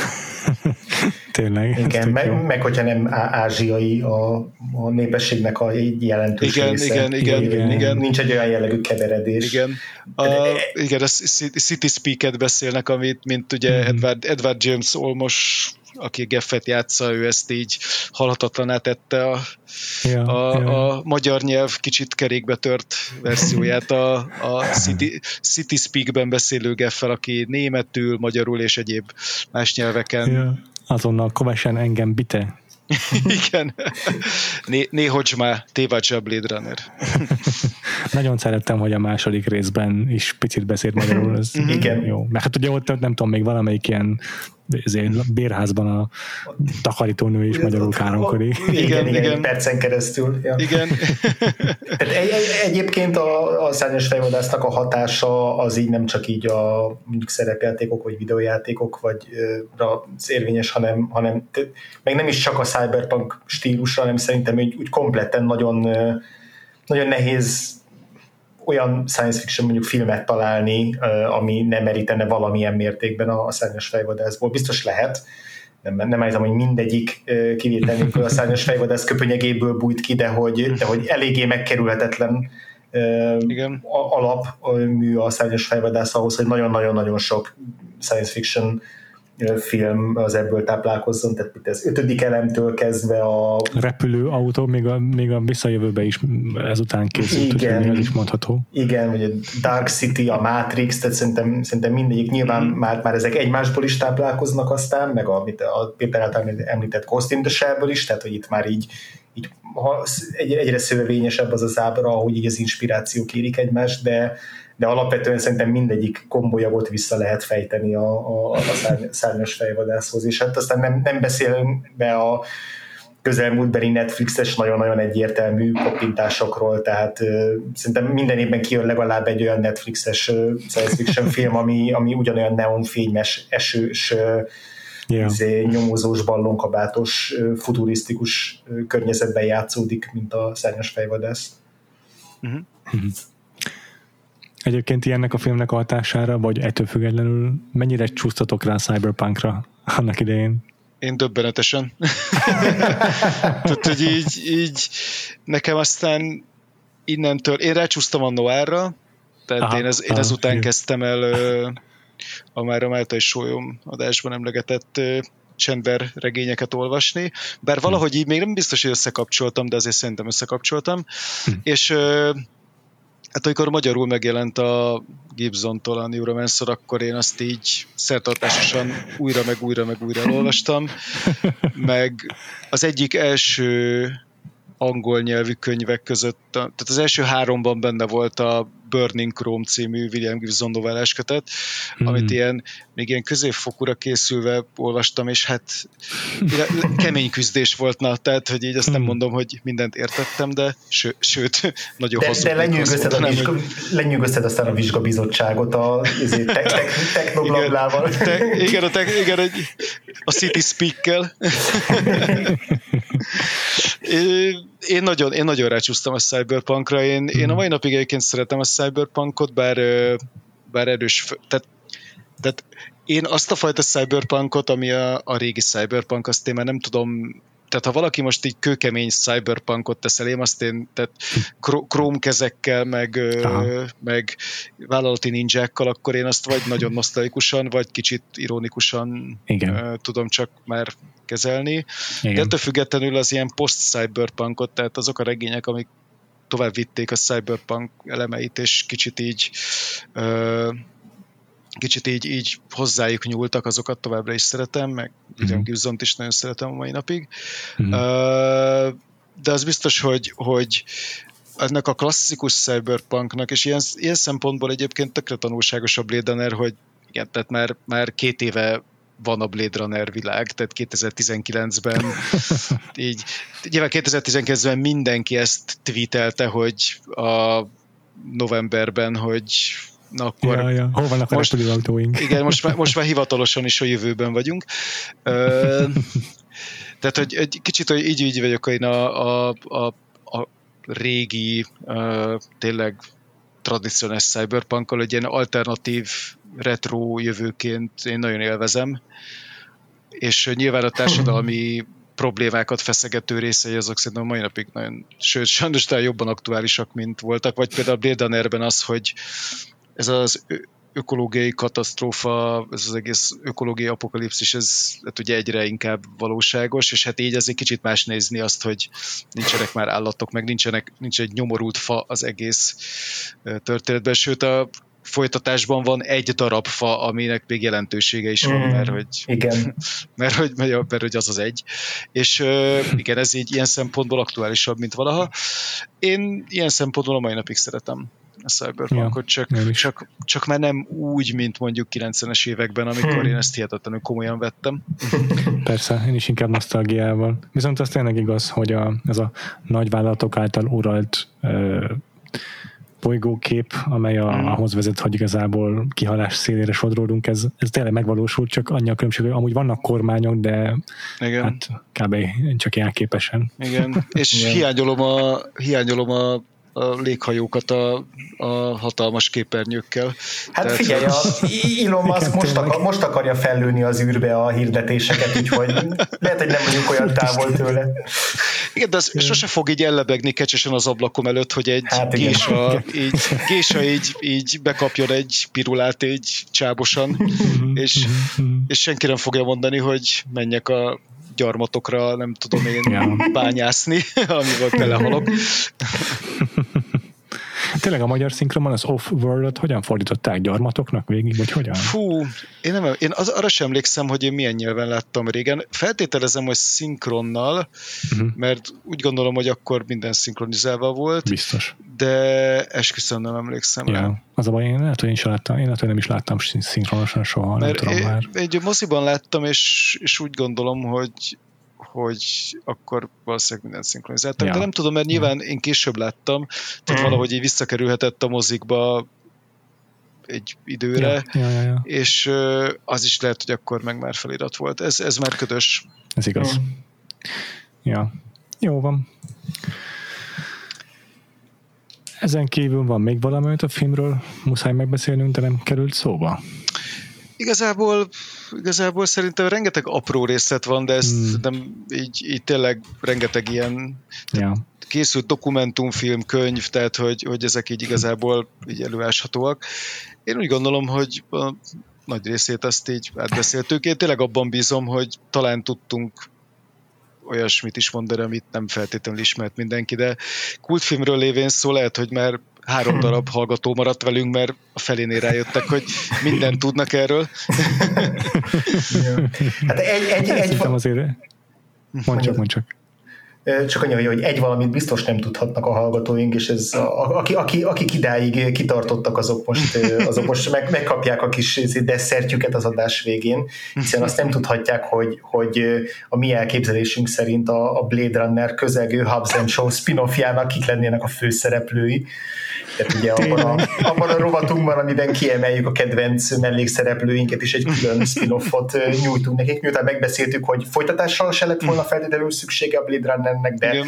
de szerencsére jól sikerült. Most, most alkotunk egy végképp felesleges spin-offot.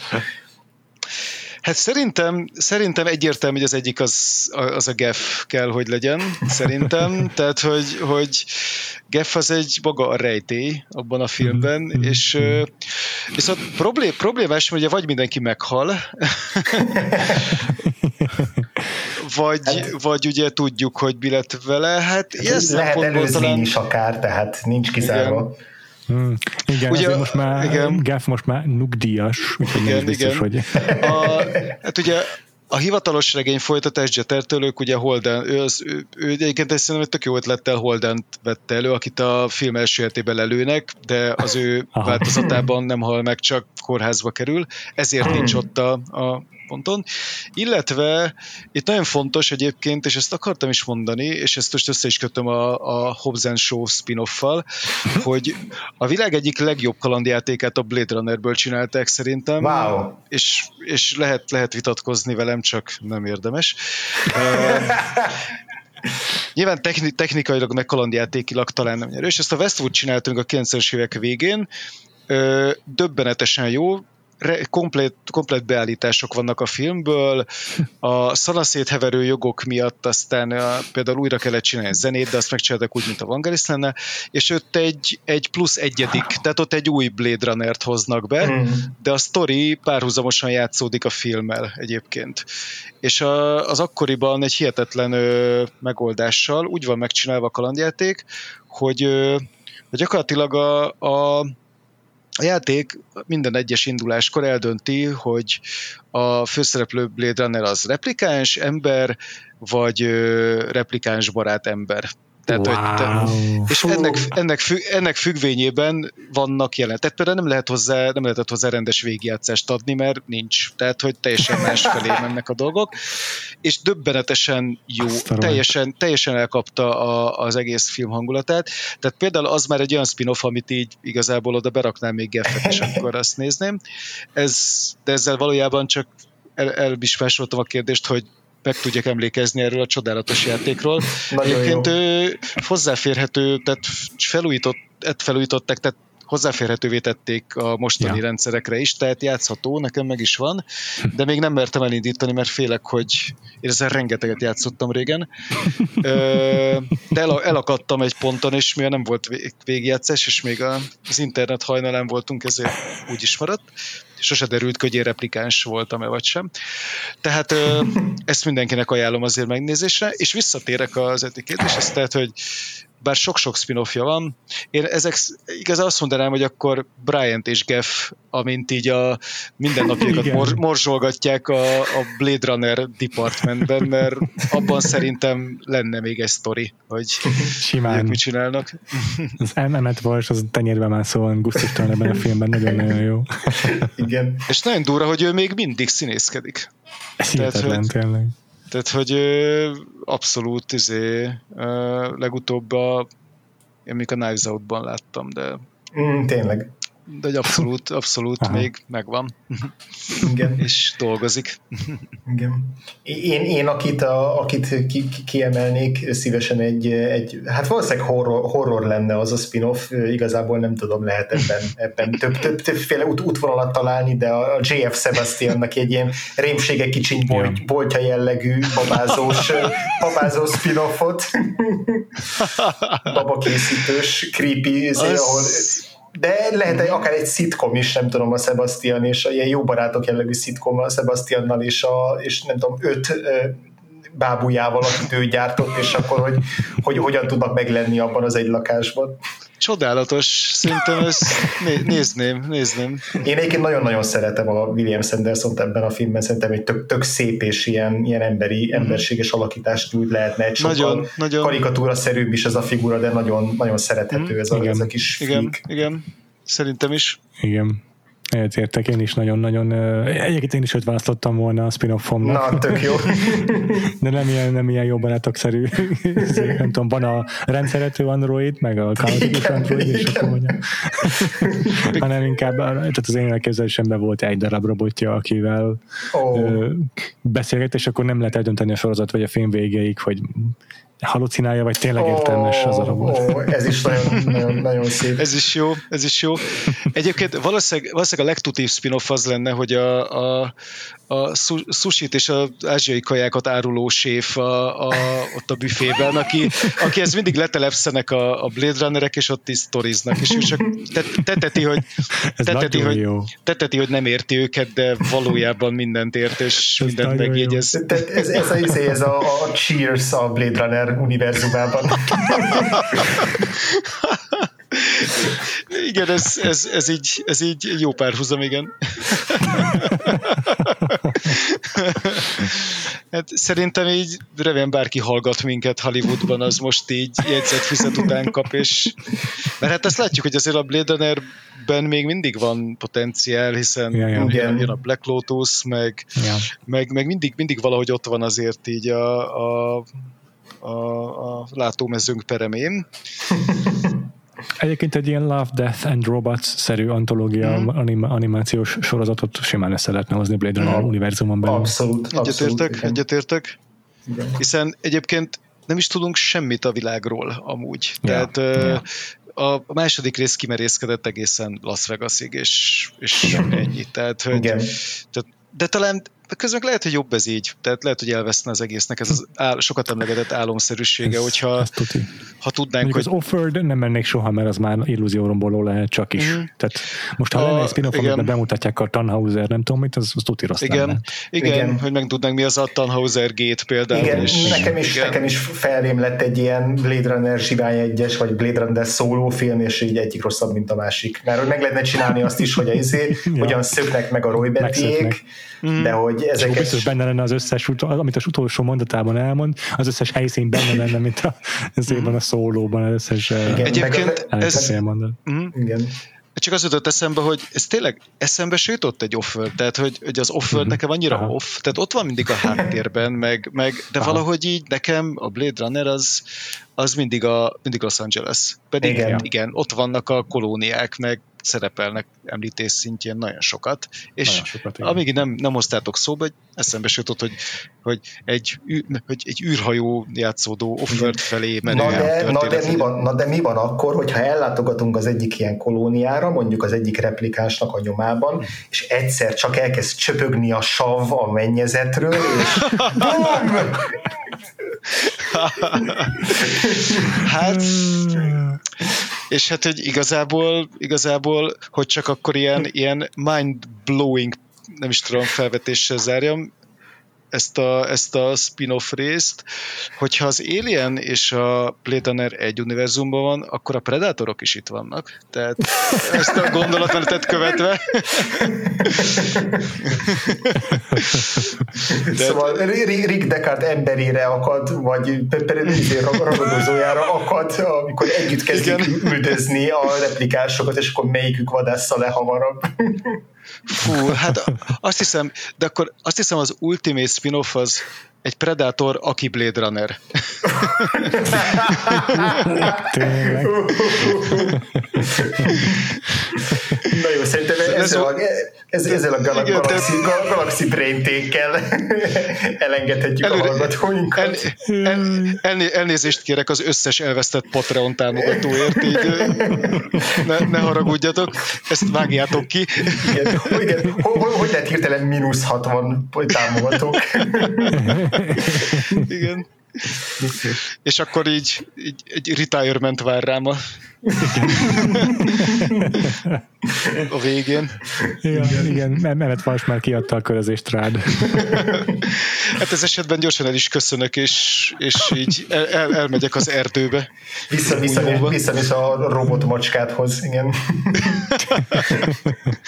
Pontosan. Jó van, de azért előtte Jó még van. áruld el a hallgatóinknak, hogy így hol követítik a munkásságodat, vagy hol olvashatnak téged. Twitteren vagyok megtalálható, bár általában csak retweetelgetek, twitter.com per brainoise, brainoise, Uh-huh. Ö, illetve most máshol nem nagyon vagyok aktív, a, a Neocore Games játékaiban így a, a szövegírói munkásságon van, illetve a különböző ö, antológiákban, a Gave és a Gabó antológiában pedig fordítóként ö, jegyzek novellákat. Ö, így ennyi egyelőre most a, a nyilvános jelenlétem. Uh-huh. Uh-huh. Bennünket pedig, ha eddig eljutottatok az, eljutottatok az adásban, akkor bizonyára nagyon szerettek, hogy hogy ajánljon a figyelmet ebbe, hogy ne. Ha ennyire kitartó hallgatók vagytok, akkor lehet, hogy érdekel benneteket a Patreonunk is, a patreon.com per Vagfolt podcast oldalon, ahol hetente majdnem ugyanennyi órában jelentkezünk újabb tartalmakkal, patreon.com per Vagfolt Podcast még egyszer, ahol a támogatói közösségünkön csatlakozhatok, és előbb meg tudjátok például, hogy milyen évad várható jövőre, és hasonló ö, ingyenségek várnak rátok. Tehát még egyszer patreon.com per Vagfolt Podcast. Ezen kívül magát a podcastot, azt bármelyik tetszőleges kedvenc podcast lejátszótokban eléritek, és iratkozzatok fel ránk. Lehet ez az YouTube-on, Google Podcast-en, Apple Podcast-en, Spotify-on egyaránt. Továbbá vagyunk Facebookon is, a facebook.com per Vagfolt Podcast alatt, illetve a Twitteren is, a twitter.com per Vagfolt Podcast alatt, és van egy Facebook csoportunk is, ahol tök jó beszélgetések szoktak zajlani. Keressetek rá a Vagfolt Podcast társalgóra a Facebookon, és uh-huh. csatlakozzatok. És akkor András, téged hol találnak meg a hallgatóink? Engem a legkönnyebben a Twitteren a Gaines, G-A-I-N-E-S és egy alsóvonás van a végén, illetve a Letterboxdon is fönt vagyok, és néha még szoktam így rohamszerűen logolni a több hónapos elmaradásaimat. Péter? Én a Twitteren a Frivo néven vagyok, vagyis F-R-E-E-V-O. Letterboxdon szoktam néha írogatni a filmekről, amiket nézek, de inkább csak logolom őket. És akkor jövő héten már tényleg érkezik Madarász Isti, és visszatérünk vele a szamurájok világához, bepótolja velünk Kuroszava klasszikusát, a hét szamurájt. Nagyon várom már ezt az adást is, és tartsatok velünk jövő héten, addig is. Sziasztok! Sziasztok! Sziasztok!